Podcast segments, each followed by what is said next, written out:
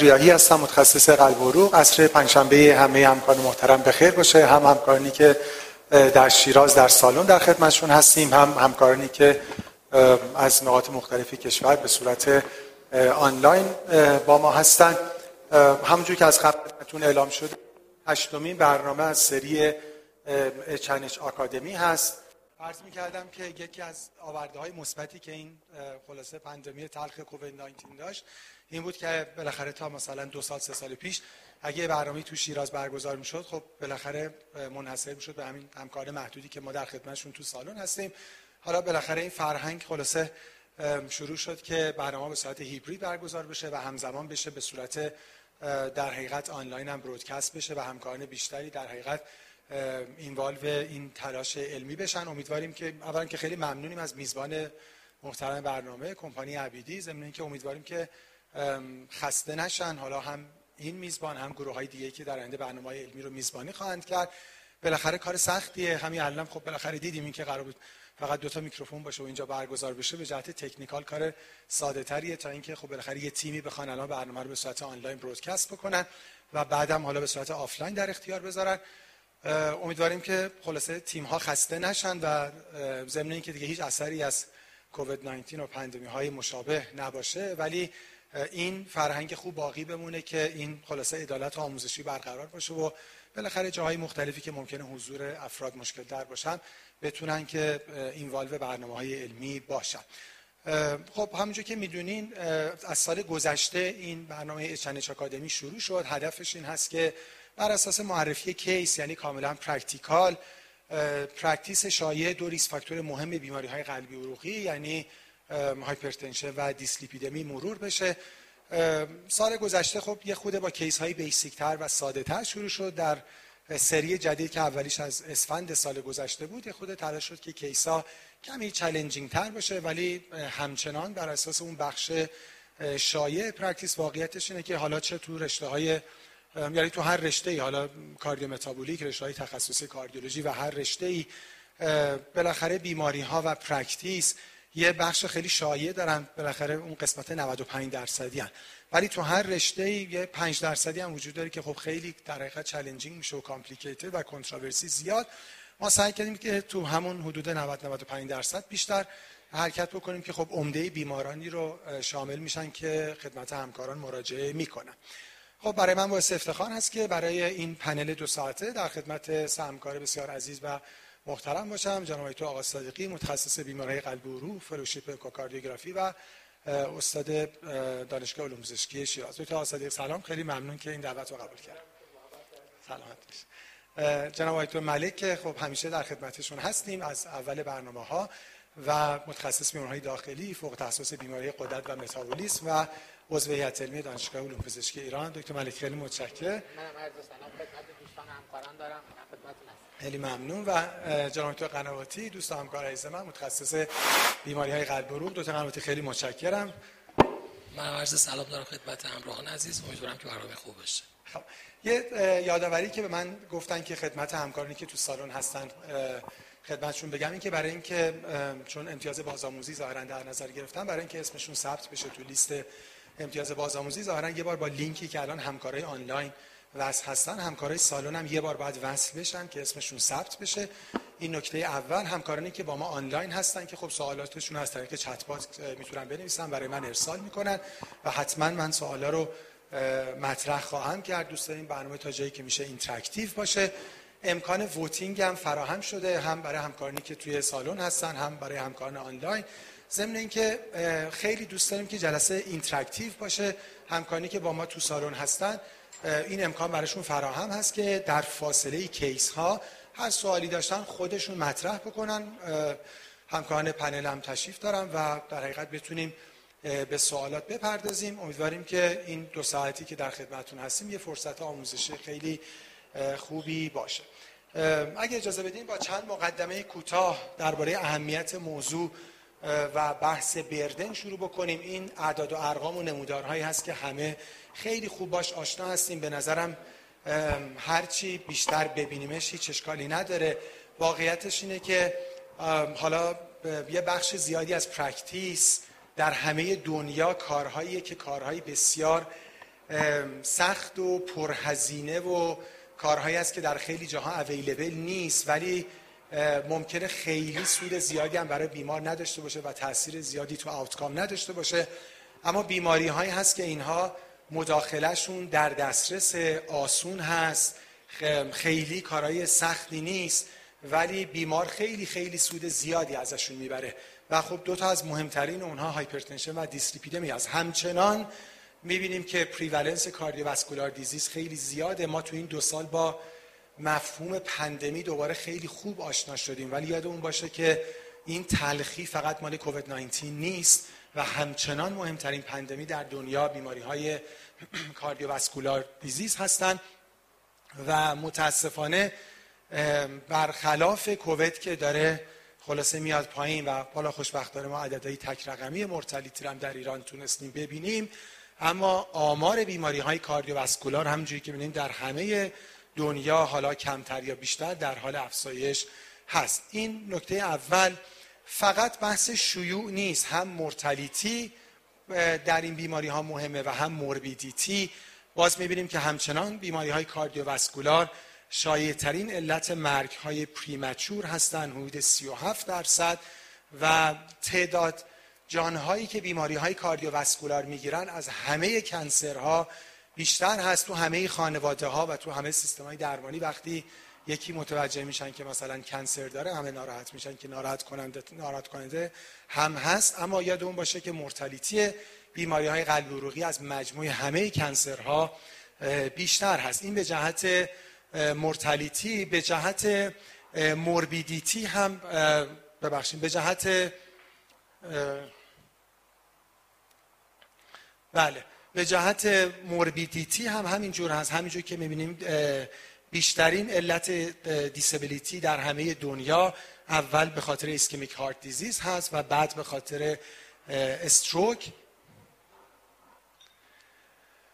ما یه اصطلاحی داریم به نام دلی که همه باش آشنا هستیم به معنی در حقیقت دیسابیلیتی adjusted life years.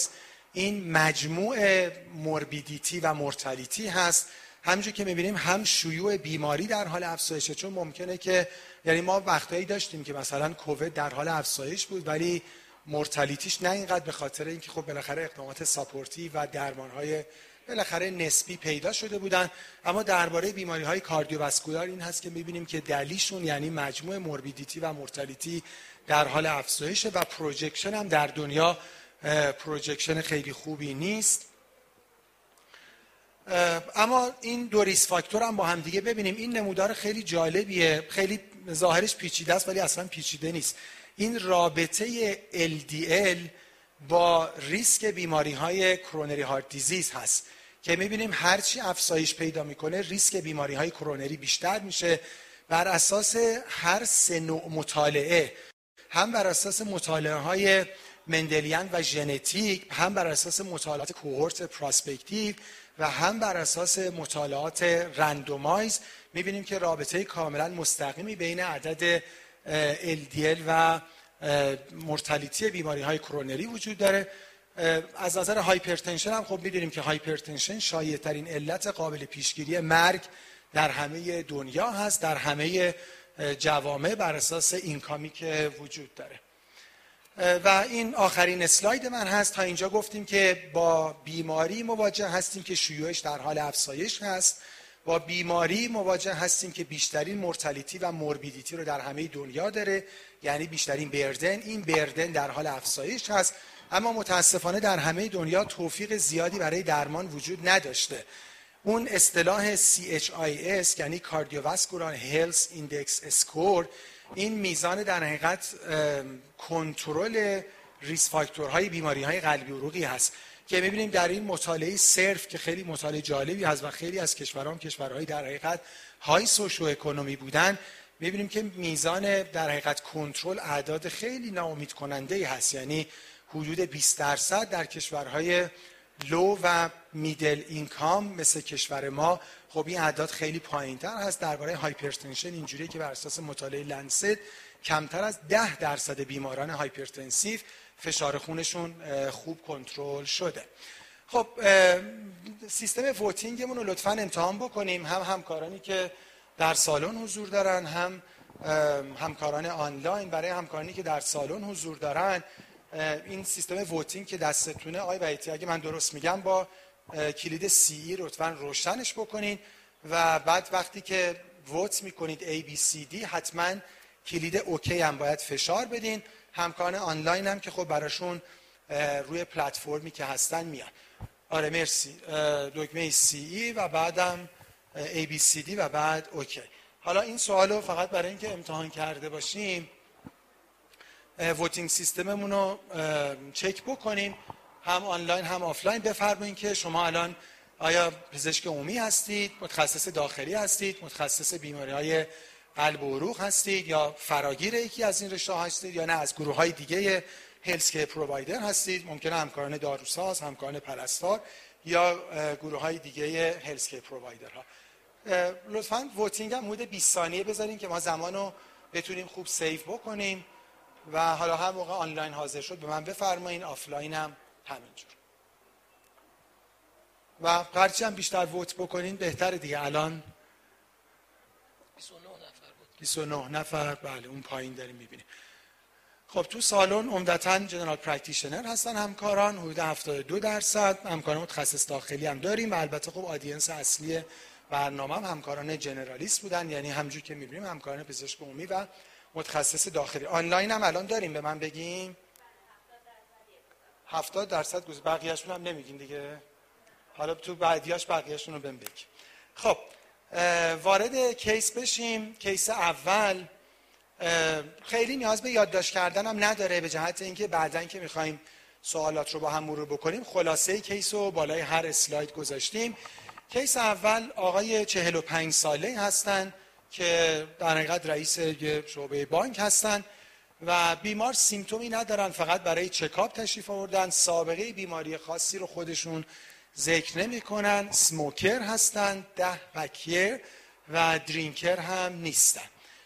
دارویی میل نمی‌کنن در physical exam یه BMI 31 دارن با وزن 98 فشاری که در office ازشون ثبت شده 128 روی 86 بوده با یک دستگاه فشارسنج عقربه‌ای که دوبار هم چک شده.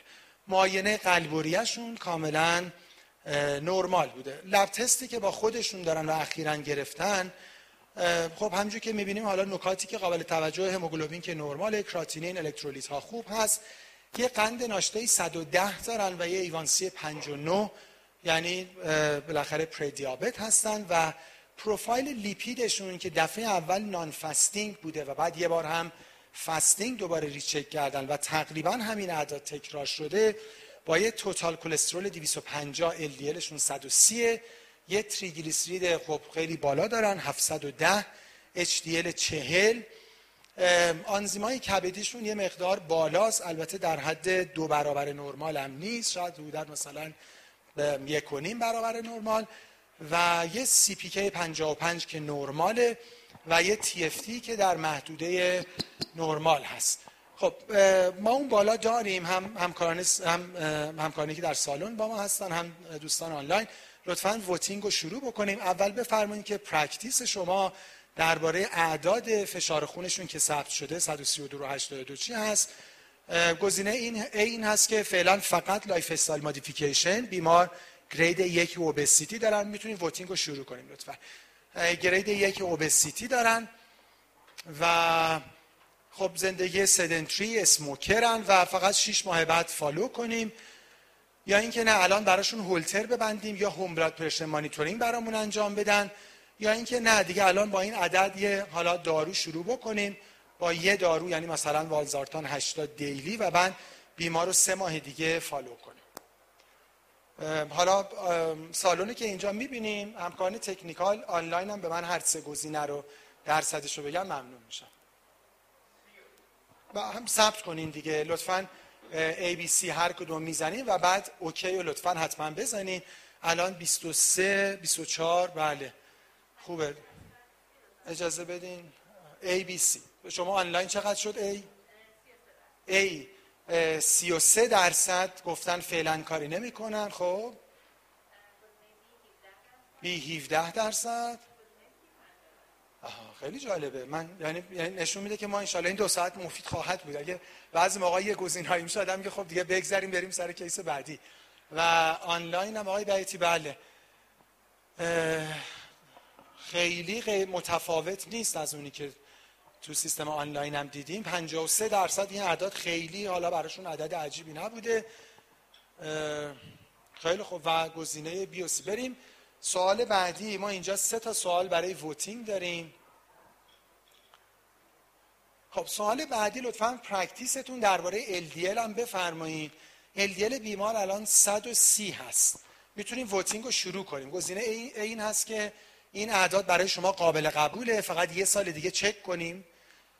گزینه دوم باز lifestyle modification و سه ماه بعد چک کنیم. گزینه C سیمواستاتین 10 میلی گرم روزانه و دو ماه بعد چک کنیم voting رو می‌تونیم شروع کنیم. گزینه D آتورواستاتین 10 میلی گرم یه روز در میون هست و دو ماه بعد دوباره چک. و گزینه E روزوواستاتین 10 میلی گرم و دوباره چک. هم همکاران آنلاین هم همکاران سالن. و لطفا کاملا involve case ا بشیم. خب گزینه A فقط recheck گزینه دو lifestyle modification recheck. خب. سالنمون حاضر شد. نگه داریم لطفا آقای بیاتی رو این 53 درصد دارو روزوستاتین شروع کردن. 39 درصد این بیشترین گزینه ها بوده. 40 درصد هم تقریبا نظرشون این بوده که فقط سه ماه دیگه چک کنیم. سینوستاتین هم طرفدار داشته. خب آنلاین چه جوری بود؟ A 9 درصد. B 25 درصد. هم 15 درصد. بله D 18 E 30 درصد. خب یک کوچولو کار تو لیپید ظاهرا داره روونتر میره جلو. بله ولی جالب بود که گزینه سیمواستاتین هم طرفدار داشت. راجب TG نظرتون رو بفرمایین. TG بیمار 710 گزینه A فقط lifestyle modification و کاری به TG فعلا نداریم. LDL رو target می‌کنیم و follow up فنوفیبرات 200 میلی گرم روزانه C جمفیبروزیل 300 میلی گرم BID و گزینه D هم اومگا 3 و recheck دو ماه بعد. لطفا شروع کنیم voting و. برای خود من جواب این سوال جالبه ببینم چی میشه. راستش از بین این سه تا سوالی که الان داریم یه خود voting رو بیشتر نگه داریم. آقای بیاتی که همه فکر کنم بیشتر از این تعداد تو سالن هستیم. سی و دو نفر الان vote کردن. سی و سه سی و چهار. خب خیلی خوب. فکر کنم بیشتر باشیم. خب. ببینیم. بله نزدیک چهل نفر vote کردن. خیلی عمدتا گفتن که فنوفیبرات شروع می‌کنیم. یه تعدادی با جنفیبروزیل موافق بودن. اومگا هم طرفدار داشته و کمترین در حقیقت طرفدار مال این بوده که اصلا دارو ندیم. آنلاین چطور بوده؟ 23 درصد. بی 50 بازم تقریبا شبیه. بله. خیلی خوب. مواظب باشین 100 درصد بشه. ما یه بار ذکر خیرشون بشه با دکتر جاهد و دکتر امینیان. یه برنامه داشتیم بعد از اون پشت که خوندن شد 130 درصد. بعد دکتر جاهد معلوم شد که متخصص قدرت حواسشون جمعه چون من دکتر امینیان فقط گوش کردیم خوندیم. بعد دکتر جاهد گفتن این شد 126 درصد. اینجوری. آره. خب خیلی مهم. فکر کنم اینجا برای تریگلیسیرید هم صحبت برای ترک کردن زیاد باشه و وارد مباحث بشیم. آیت آقا با شما شروع کنیم و با بحث کلسترول و LDL نکات که می‌خوایم بهش بپردازیم آیا اصلا یک بار چک کردن کافی یا کافی نیست؟ بیمار دو بار چک کرده. آیا نیاز به fasting هست یا non-fasting؟ آیا عدد کلسترول برای مهمه یا LDL بیمار ما بیمار نان ASCVD نان دیابت اپروچمون باید چجوری باشه؟ و این بیمار هم CPK چک کرده بود. و هم AST ALT آیا هر دوش لازم بوده؟ و اون AST ALT یه خود افزایش یافته آیا کانسرنی هست برای شروع دارو یا در خدمتتون هستیم؟ من اسلایدار هر موقع بخوایم براتون اینجا عوض می‌کنم که دیگه اذیت نشه فکر کنم که با میکروفونای دستی دارید به زحمت کشید راحت. خب سلام می‌کنم مجددا خدمت همکاران عزیز. اولین سوالی که مطرح شده بود این بود که این lipid profile ی که چک شده که LDL 130 بود و تریگلیسیرید 700 آیا کلا ما باید وقتی برای یه بیمار برای اولین بار به ما مراجعه می‌کنه می‌خوایم چکاپ براش بنویسیم باید آزمایشش به صورت fasting lipid profile ش چک بشه یا non-fasting؟ guideline به ما میگه که تفاوتی نمی‌کنه. یعنی لازم نیست حتما به بیمار بگید برای lipid profile باید یه fasting exam بده. می‌تونه non-fasting هم باشه. ولی اگر تریگلیسیرید عددش آمد بالای 400 ما موظفیم یک بار دیگه تکرار کنیم و این بار حتما fasting باید چک بشه. بنابراین اگر تریگلیسیرید زیر 400 بود نیازی به تکرارش نیست.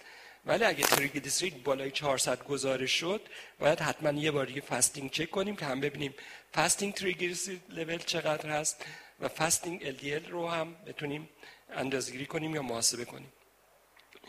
و دومین مطلبی که باید در این زمینه گفت اینه که باید دید آزمایشگاه LDL رو به چه روشی داره اندازه گیری می‌کنه؟ آیا directly داره اندازه می‌گیره؟ یعنی homogeneous assay انجام میده؟ یا اینکه بر اساس Friedewald formula میاد LDL cholesterol رو محاسبه می‌کنه. زمانی که تریگلیسیرید بالای 400 باشه اون روش indirect دیگه ارزشی نداره. و حتما باید آزمایشگاه directly LDL رو اندازه گیری کنه. پس وقتی تریگلیسیرید بالای 400 دو point داره اینکه باید حتما آزمایش رو fasting تکرار کنیم اگه non-fasting بوده. دوم اینکه دیگه اگه آزمایشگاه از طریق indirect با فرمول می‌خواد LDL رو محاسبه کنه اون ارزشی نداره. بعد آزمایشگاه directly LDL رو چک کنه. اگه این آزمایشگاه مثلا نمی‌تونه چک کنه با آزمایشگاهی ارجاع بدیم که directly LDL رو چک کنه. چون TG بالای 400 دیگه اون فرمول Friedewald دیگه ارزشی نداره و دقیق نخواهد بود. و اگر ما fasting هم انجام دادیم بازم TG بالای 400 بود. حتما لازم هست که دو هفته بعد دوباره تکرار کنیم تا یه assessment بهتری از lipid profile داشته باشیم. پس اگر تو assessment اول TG مون بالای 400 بود بهتر دو هفته دیگه هم باز اینو تکرارش کنیم ببینیم که در کل آیا مریض تریگلیسیرید بالایی داره یا نداره. و اما سوالی بود که عدد 130 برای این فرد نرماله یا نرمال نیست؟ اصلا عدد نرمال LDL چقدر هست؟ این سوال خیلی خوبیه. ما همیشه یه عدد رو به عنوان نرمال می‌گفتیم. مثلا می‌گفتیم LDL زیر 130 نرمال بین مثلا 130 تا 160 borderline high هست بالای 160 high هست. ولی guideline های جدید guideline ACC از سال 2017 که این guideline اومد دیگه عددی رو به عنوان نرمال به ما معرفی نمی‌کنه. ما نمی‌تونیم بگیم مثلا از این corridor consultation ها تو جمع یا هر جایی از ما می‌پرسن یکی از دوستان آشنایان همکاران میگه من LDL ام 110 دارو بخورم به نظرت؟ guideline میگه این این عدد LDL مهم نیست. مهم total 10 year cardiovascular risk هست. ممکنه یه عدد 110 برای یک برای یک شخصی نرمال باشه نیاز به درمان نداشته باشه و برای یه شخص دیگه ممکن نیاز به درمان باشه. مهم اینه که ما بدونیم این فرد ریسک ده ساله cardiovascular disease ش چقدر هست؟ یکی از اون چیزهایی که تو این ریسک ده ساله مؤثره LDL cholesterol ه ولی خیلی خیلی چیزهای دیگه هم هست چندین فاکتور دیگه هم هست که اونا ریسک ده ساله رو مشخص می‌کنن. پس امروزه دیگه ما بر اساس guideline جدید نمیام به عدد LDL نگاه کنیم ما به ریسک ده ساله cardiovascular disease نگاه می‌کنیم و تصمیم می‌گیریم آیا درمانی انجام بدیم یا درمانی انجام ندیم. guideline ACC به ما میگه که برای pri primary prevention یعنی کسانی که cardiovascular disease ندارن به عنوان primary prevention می‌خواید دارو بهشون بدید که جلوگیری کنید. یک risk calculator ی هست اگه اسلاید بعدی رو نشون بدن به اسم ASCVD risk estimator plus این یه risk calculator شما می‌تونید رو موبایلتون داشته باشید آنلاین هم می‌تونید استفاده کنید. مثلا UpToDate هست توش خیلی جاهای دیگه این risk calculator هست. می‌تونید اصلا دانلود کنید رو موبایلتون. برای هر کسی به شما مراجعه کرد در سن adult بود و شما خواست ببینید ریسک ده ساله cardiovascular disease بالای 40 سال البته. چقدر هست؟ شما این از این risk calculator استفاده می‌کنید. 13 تا سوال سن مریض هست race ش هست. جنسیتش هست systolic blood pressure diastolic blood pressure total cholesterol LDL و HDL اینکه دیابتیک هست یا نیست اینکه smoker currently smoker هست یا نیست اینکه داروی antihypertensive مصرف می‌کنه یا نمی‌کنه استاتین می‌گیره یا نمی‌گیره و آسپرین می‌گیره یا نمی‌گیره. 13 تا سواله. خیلی سریع در, در یک دقیقه می‌تونید این عددا رو وارد کنید و این تیکا رو بزنید و دستگاه به شما میگه ریسک ده ساله کاردیوواسکولار دیزه این فرد چقدره؟ برای این شخصی که به ما رئیس بانک مراجعه کرده بود وقتی عددا رو می‌ذاریم ریسک میشه ده و هشت دهم درصد. یعنی ده و هشت دهم درصد احتمال داره فرد در ده سال آینده دچار آتروسکلروتیک کاردیوواسکولار دیزیز بشه. مفهوم این mortality نیست. مفهومش disease ه نه mortality. و بعد guideline میاد میگه حالا پس ما وقتی ریسک رو estimate می‌کنیم چهار گروه ریسک خواهیم داشت. کسانی که low risk هستن یعنی ریسکشون risk calculator به ما میگه زیر 5 درصده. کسایی که borderline risk هستن بین 5 تا 7 و 4 درصد ریسکشون هست. intermediate risk بین 7 تا 19 و 9 دهم زیر 20 درصد ریسکشون هست. و high risk اونایی که 20 درصد یا بیشتر ریسک 10 year cardiovascular disease شون هست. اسلاید بعدی اگه محبت کنید.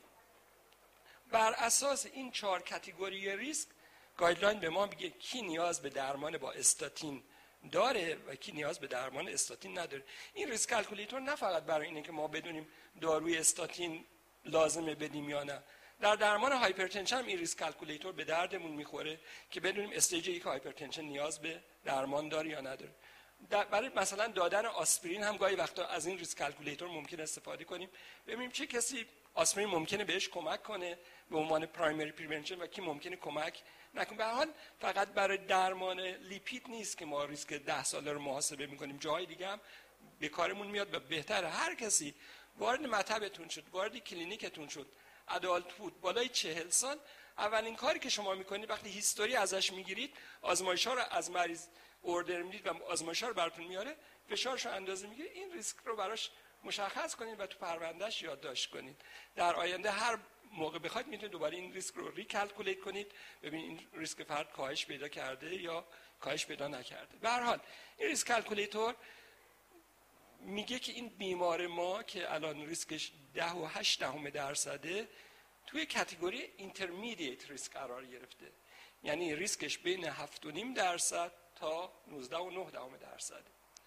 guideline به ما میگه که این ریسک نیاز هست که به عنوان کلاس یک بیمار moderate intensity statin دریافت کنه. منظور از moderate intensity statin اینه که اگه روزوواستاتین هست با دوز 5 تا 10 میلی گرم و اگر آتورواستاتین هست با دوز 10 تا 20 میلی گرم دریافت کنه. اما guideline چند تا نکته بهش اشاره می‌کنه. میگه درست این فرد استاتین بهش کمک می‌کنه و کلاس یک هست. ولی اولا شما باید در مورد شروع استاتین با بیمارتون یه physician patient discussion انجام بدید. گاهی وقتا ما به بیمار میگیم نه تو لازم استاتین بخوری چون شانس cardiovascular disease ده درصده. ولی بیمار خیلی قانع نیست و نمی‌خواد دارو بخوره. گاهی وقتا نه بیمار اصرار داره ما خیلی هنوز قانع نشدیم. پس این physician patient discussion guideline میگه وقتی خواستی دارو شروع کنید حتما با بیمار داشته باش اینجوری نیست که شما بگید اگه مثلا دارو نخوری من دیگه نمی‌بینم بعضی وقتا من دیدم اگه دارو نخوردی من میگم باید استاتین بخوری. اگه نخوردی دیگه پیش من نیا. من اگه اصلا هم داشت مثلا شلیک می‌کرد و همونجا بیمار ممکن بود بکشه که چرا استاتین نمی‌خوره. برای این دیسکاشنه مهمه. یه چیزی که تو این تصمیم گیریه بین پزشک و بیمار می‌تونه مؤثر باشه. اینکه آیا risk enhancing factor های دیگری هم غیر از اون چیزهایی که ما تو risk calculator گذاشتیم فشار خونش یا میزان HDLش یا LDLش یا دیابت risk enhancing factor دیگه هم وجود داره که ریسک cardiovascular disease رو بالا می‌بره. اگر داره بیشتر ما رو سوق میده. میگه اصرار به خوردن دارو بکنیم. این risk enhancing factor ها چیا هست؟ یکیش اینه که بیمار history فامیلی premature coronary artery disease داشته باشه. اینکه LDLش بالای 160 باشه. اینکه chronic kidney disease داشته باشه خودش یه risk factor ه برای atherosclerotic cardiovascular disease. جالبه که guideline ACC داره میگه CKD یه risk enhancing factor ه ولی ESC تازه این رو گذاشته یه category که حتما مریضای chronic disease باید حتما استاتین دریافت کنن یعنی اهمیت و ارزشش رو از یک risk enhancing factor برده بالاتر کردش یک گروه جداگانه مریضای پرخطر که حتما باید استاتین دریافت کنن آیا metabolic syndrome داره؟ برای خانم‌ها جالب اگه یه مریضی یه خانمی مثلا در گذشته preeclampsia داشته یا premature menopause داشته یه الان risk factor باشه یه risk enhancing factor ه که این فرد atherosclerotic cardiovascular disease زیاد بیشتر باشه. مثلا خانم 50 سالشه در سن 30 سالگی preeclampsia داشته جالب این risk enhancing factor براش محسوب میشه. inflammatory disorder ها چون ما می‌دونیم base atherosclerosis inflammation توش خیلی نقش داره بنابراین اگه مریض RA داره اگه مریض psoriasis داره اگه inflammatory های دیگه داره این risk enhancing factor ه. اگر تریگلیسیرید بالا باشه. خود بالا بودن تریگلیسیرید fasting بالای 175 یه risk enhancing factor ه برای اینکه فرد در آینده atherosclerotic cardiovascular disease بگیره جالبه. قبلا آمریکایی‌ها خیلی به تریگلیسیرید اعتقادی نداشتن. برخلاف اروپایی‌ها که همیشه می‌گفتن تریگلیسیرید هم یک independent risk factor و باید جدی بگیریمش آمریکایی‌ها جدی نمیگرفتنش. تو این guideline یه کمی جدی گرفتنش به عنوان risk enhancing factor ولی تو guideline جدیدتر TG خیلی جدی ترش گرفتن. یعنی آمریکایی‌ها هم الان تو سالهای اخیر با اروپایی‌ها دارن همراه میشن. که تنها correct کردن و درمان کلسترول نیست که ریسک رو پایین میاره. کسانی که کلسترولشون تو گول هم هست اگر تریگلیسیرید بالایی دارن و پایین بیارید خیلی benefit می‌برن. بنابراین تو guideline حالا این مال ACC ولی guideline مثلا 2021 که در مورد تریگلیسیرید هست ارزش بیشتری داده شده به اینکه تریگلیسیرید ممکنه بالاتر از فقط یه risk enhancing factor باشه. ولی اینجا به تو guideline کلسترول 2017 یه risk enhancing factor CRP خیلی برامون مهمه. CRP اگر بالای دو باشه یعنی inflammation وجود داره و این افراد از استاتین سود ممکنه ببرن. بنابراین توی مواردی که مردد هستیم این یه risk enhancing factor ه خب lipoprotein A و ApoB خیلی روتین چک نمیشه. ankle brachial index هم که اگه زیر 9 باشه البته ما به عنوان روتین خیلی چکش نمی‌کنیم. اگه اسلاید قبلی رو به من برای من پخش کنید. توی این اسلاید پس یکی از نکاتی که توی این physician patient risk discussion می‌تونه تو تصمیم گیری ما بیشتر کمک کنه؟ وجود یا عدم وجود risk enhancing factor ه یه بار یه جای دیگه هم هست باز risk enhancing factor وجود نداره بیمار مایل نیست ما مایلیم دارو بدیم یا برعکس. مثلا شما این guideline این risk calculator بیاید سن 70 سال رو بذارید توش تقریبا همیشه ریسک میشه تو ریسک حداقل intermediate و high risk درسته؟ بنابراین گاهی وقتا فقط به خاطر سن مریض اومده تو intermediate risk قرار گرفت اگه سنش پایین تر بود اینجا قرار نمی گرفت یعنی هیچ risk factor دیگه هم نداره. شما سن 70 سال می‌ذارید بیمار 70 سالشه. اون risk calculator میگه risk intermediate و شما باید استاتین. گاهی هنوز ما قانع نیستیم. چک کردن CAC score calcium score تو کرونری که با electron beam CT انجام میدیم می‌تونه اینجا باز توی این تصمیم گیریه بهمون کمک کنه. اگر ما CAC score رو چک کردیم صفر بود. ممکنه تصمیم بگیریم فعلا به این فرد استاتین ندیم. ولی اگه اومد بالای صد دیگه حتما اصرار بیشتری می‌کنیم. این پروسه آتروسکلروسیس داره اتفاق میفته کلسیوم تو کرونر رسوب داده. حتما باید دارو تو بخوری. و اگر اومد بین یک تا صد باز بهتر تو افراد بالای 50 سال 55 سال استاتین بگیرن به عنوان کلاس این که به نفع ندادن استاتین است البته اگه فرد دیابتیکه CAC score ش هم صفر باشه باید استاتین مصرف کنه. اگر فرد smoker ه CAC score ش صفر باشه کافی نیست. معمولا استاتین باید مصرف کنن.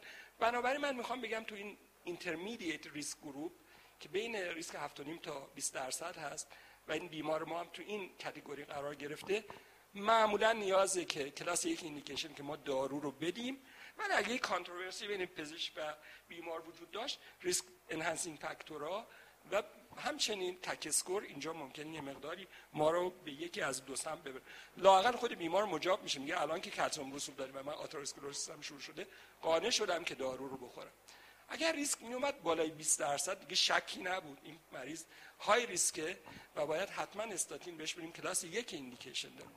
اگر ریسک بیاد زیر 5 درصد من guideline میگه فقط همون lifestyle modification رو انجام بده فرد و به فواصلی دوباره lipid profile ش رو چک کنه و دارو لازم نیست مصرف کنه. یه دسته هم هستن که ریسک بین 5 تا 7.5 درصد دارن. یعنی borderline risk هستن. اون دسته که حتما استاتین باید بگیرن قرار نمی‌گیرن. اینجا هم این نقش اون risk enhancing factor ها پررنگ تر میشه.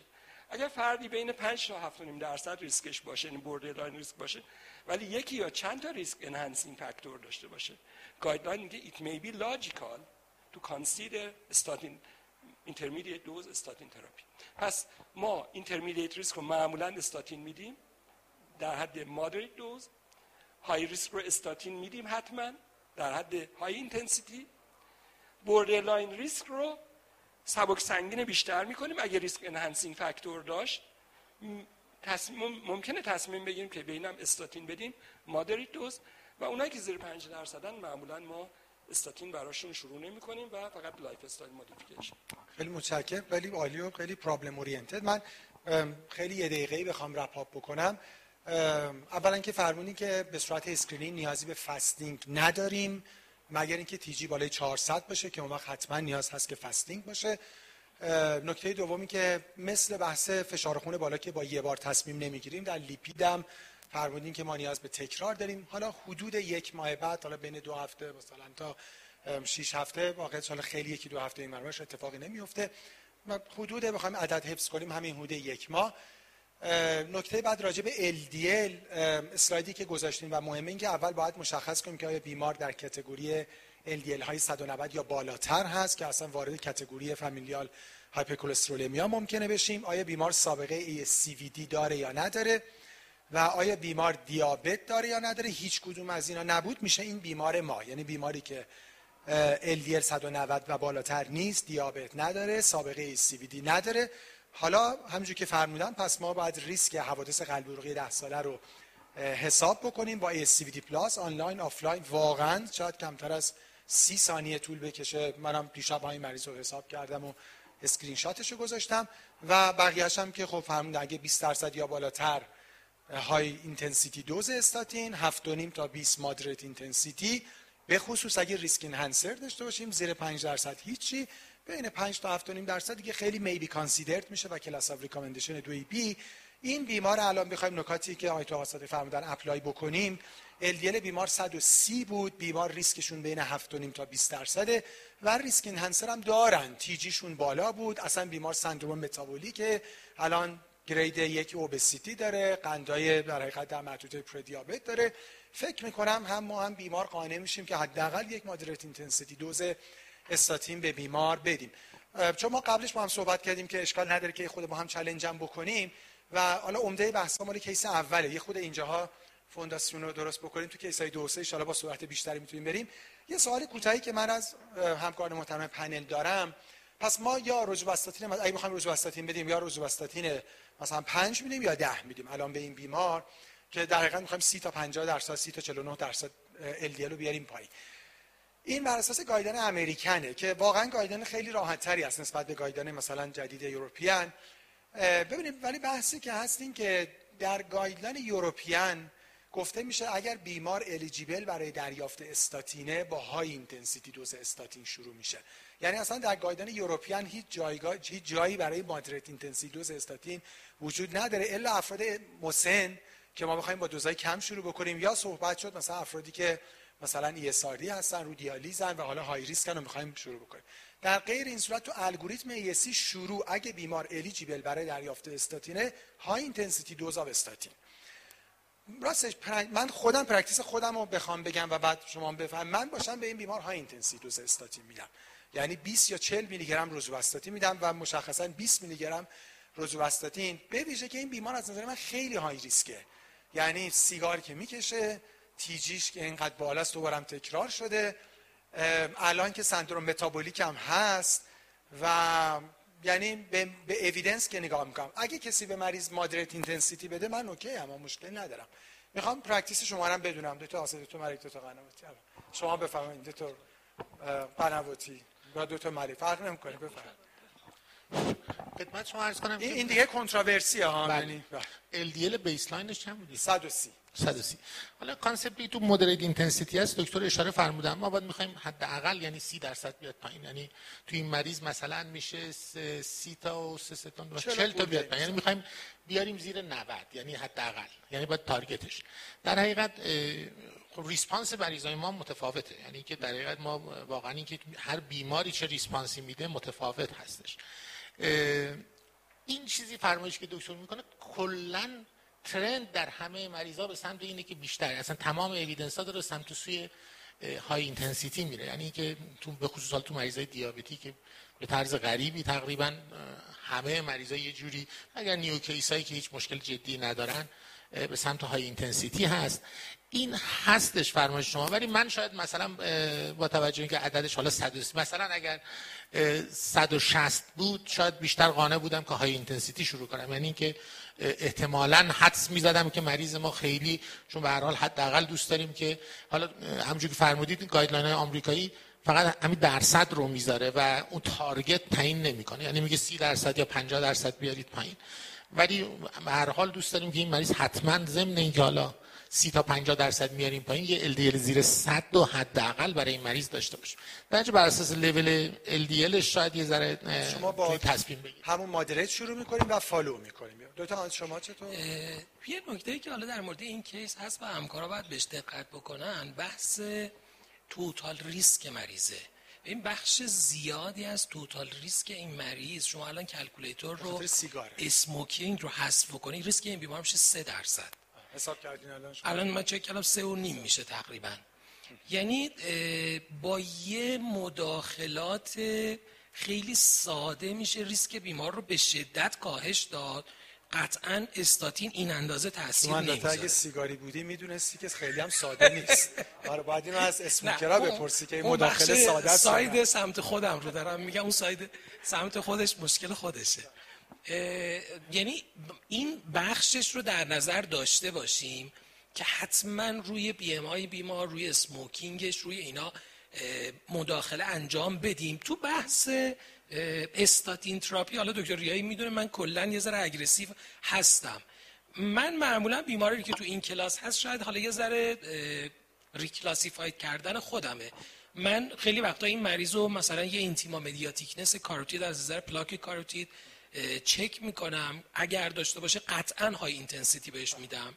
یا حتی گاهی وقتا این مریض رو یه calcium score می‌گیرم برای تصمیم گیری برای intermediate. به عنوان moderate dose یا high intensity statin که اگر باشه قطعا high intensity براش شروع خواهم اینه که یه ایمیجینگ ساده داشته باشی مثل کلسیوم اسکور یا سونای کاروتید حالا حتی بهتر از سی تی بله. و اگه اونجا شواهدی به نفع اصلا بردن داشته باشیم به خاطر اینکه اصلا مریض میفته در کاتگوری ASCVD یعنی اگه مریض بله، کلسیوم اسکور 150 یا مثلا یه پلاک 40 درصد یه سونولوژیست خوب بگه تو کاروتید داره که دیگه اصلا یه خود آدم بیشتر و خودتون های صادقی شما بیشتر با این مریض مادریت شروع می‌کنه یا من واقعیتش اینه که با مادریت شروع می‌کنم ولی چهار هفته هشت هفته تا دوازده هفته بعد تکرارش می‌کنم. ببینم عددی به چند رسه. guideline ESC میگه عدد مهم نیست. همین که شما moderate می‌دید و سی درصد کم می‌کنید. من برای من مهمه. من برام عدد مهمه که به چند رسید. حالا این LDLش 130 اگر اومد 90 هنوز قانع نیستم. شدتش می‌برم بالا میکنمش. شما دوست دارم زیر هفتاد من دوست دارم در این بیمار زیر هفتاد نگهش دارم. بیماری که multiple risk factor داره. بنابراین درسته که با intermediate dose شروع می‌کنم moderate intensity statin شروع می‌کنم ولی بعد از 8 هفته تصمیم می‌گیرم آیا کافی هست براش یا کافی نیست. برای این مریضی که guideline میگه moderate dose ولی ممکنه که یعنی حتما دوست دارم زیر هفتاد باشه. و بعد ممکن مقدارش رو افزایش خیلی متشکرم. نکته ای که هست که اون گزینه هایی که ما تو سوال داشتیم میگه هیچ جایگاهی نداره. یعنی سینواستاتین ده آتور ده یه روز در میون اینا هیچ جایگاهی نداره. consensus guideline ها و اون بخشی که با هم مشترکه اینه که این بیمار حداقل یک moderate intensity dose statin می‌خواد. حالا اگه بعدا نیاز به high intensity dose statin هم پیدا بکنه با یه بخشی از صحبت های آیت صادقی که من highlight کنم بریم وارد بحث TG بشیم. و اون نکته ای که خیلی خیلی مهمه فرمودن که دیگه این جملاتی که اگه نخوری دیگه پیش من نیا و اینها در practice مدرن جایگاهی نداره. یعنی class of recommendation یک در همه guideline های shared decision making ه اون دوره که در حقیقت میگن در حقیقت پزشک paternality داشت گذشته. پزشک قیم بیمار نیست که ما به جاش تصمیم بگیریم و بعد تازه اگه مثلا اون نخواد تبعیت بکنه ما سرزنشش کنیم. مثلا دعواش کنیم به قول شما علی تفنگم داشتیم مثلا بگیم که آره اینجوری. واقعیتش اینه که ما shared decision making evidence رو با زبان بیمار در اختیار بیمار قرار میدیم. من این جمله رو خیلی توی پنلا میگم. مال این آقای جان مندرولا کاردیولوژیسته. خیلی خیلی جمله جالبیه که میگه پزشکا maybe تازه ممکنه. ما خودمون می‌دونیم که همیشه update نیستیم. پزشکا تازه ممکنه در رشته خودشون expert باشن. اما اون کسی که در زندگی expert خود بیماره اونه که می‌دونه چجوری دوست داره زندگی کنه. الان three vessel ممکن درمان دارویی بخواد بشه ممکن بخواد multi vessel PCI بشه ممکنه بخواد CABG بشه. ما فقط براش توضیح میدیم او بر اساس cost benefit تصمیم می‌گیره که دوست داره چه مسیری رو جلو بره این خیلی خیلی تو practice مهمه. خب دکتر مرید وارد بحث TG بشیم. تقریبا تو جوابا چالنجینگ ترین قسمت بود و فکر کنم شما یه خود کار سختی دارین. بله تو جوابا خب 80 درصد خیلی دارو, دارو بوده. بله یا فنوفیبرات یا جنفیبرات بله. ما اگر در مورد تریگلیسیرید اگر بخوایم صحبت کنیم فکر کنم عقب رفتید. درسته؟ آره. ببینید در مورد تیجی من یه چند تا نکته رو آقای دکتر مفصلا فرمودن. اینکه آیا تیجی risk enhancer ه که به وجه اصلا حتی خودش risk factor هست در مورد بیماری قلبی عروقی بله. ولی اینکه این رو با fibrate پایین بیاریم آیا risk cardiovascular رو کم می‌کنه یا نه؟ evidence خیلی کمی وجود داره. یعنی درجه fibrate ها در حقیقت جایگاهشون برای بیشتر pancreatitis ه. یعنی برای اینکه اون ریسک pancreatitis رو کم کنه. و بیشتر در بحثای cardiovascular از نسل جدید اومگا 3 هستش مثل icosapent ethyl این هستش که به اصطلاح نقش دارن. در نتیجه در تریگلیسیرید ما اولا کی میگیم یه مریض هایپر TG ایه؟ مریضی که fasting persistent بیشتر از 150 داشته باشه در حالی که diet رو رعایت کرده باشه و secondary cause ها رو برطرف کرده باشه. secondary cause هم که می‌تونن TG به شدت تحت تاثیر secondary cause هست. البته LDL هم ممکن است مثلا در یه مریض hypothyroidی یا در یه مریض کلیوی secondary cause داشته باشه ولی تیجی به راحتی تحت تاثیر غذای غذای چند روز گذشته از فعالیت فیزیکیش. خدمت شما عرض کنم داروهایی که مصرف می‌کنه دیابتی اگر باشه داروها مثل دیازید کورتیکوستروید بسیار الکل همه اینا می‌تونن به راحتی تیجی رو بالا ببرن یعنی مطمئن باشیم سکندری کازها رو گذاشتیم کنار رژیم غذایی رعایت کرده تکرار کردیم و حالا پرسیستنتلی تیجیش بالاست. خب حالا این آدم رو معذرت بخوام اگه اسلاید قبلی رو داشته باشیم خدمت شما عرض کنم که قاعدتا اگر تصمیم بگیریم بخوایم درمانم کنیم او بر مبنای fasting شه که باز اشاره کردم و اینکه خب تکرار شده باشه اینها تکراریه. اسلاید بعدی رو داشته باشیم خب core درمان TG lifestyle modification به شدت TG برخلاف کلسترول و LDL که خیلی متاثر از رژیم غذایی نیست. شاید 10 تا 15 درصد رژیم غذایی رو LDL موثر باشه TG به شدت تحت تاثیر lifestyle هست. اگر نگاه کنید یعنی ما با lifestyle modification یکی محدودیت خدمت شما عرض کنم قندها محدودیت کربوهیدرات محدودیت چربی محدودیت الکل و نهایتا با physical activity می‌تونیم خدمت شما اسلاید بعدی رو داشته باشیم. تاثیرهای خیلی خیلی شدید روی TG بذاریم. نگاه کنید با weight loss فرد می‌تونه تا 70 درصد TG رو بیاره پایین. با کمتر از 10 درصد کاهش وزن. با رژیم غذایی low fat و low کربوهیدرات تا 70 درصد می‌تونه TG رو بیاره پایین. و با, با ورزش تا 30 درصد TG رو می‌تونه بیاره پایین. توجه داشته باشید ما وقتی برای مریض دارو شروع می‌کنیم چه استاتین ها که آقای دکتر فرمودن چه TG اینا long life یعنی تا آخر عمر باید مریض مصرف کنه. یعنی اینجوری نیست که ما label کردیم شما باید استاتین بخوری بگیم خوردی خوب شدی دیگه می‌تونی قطع کنی.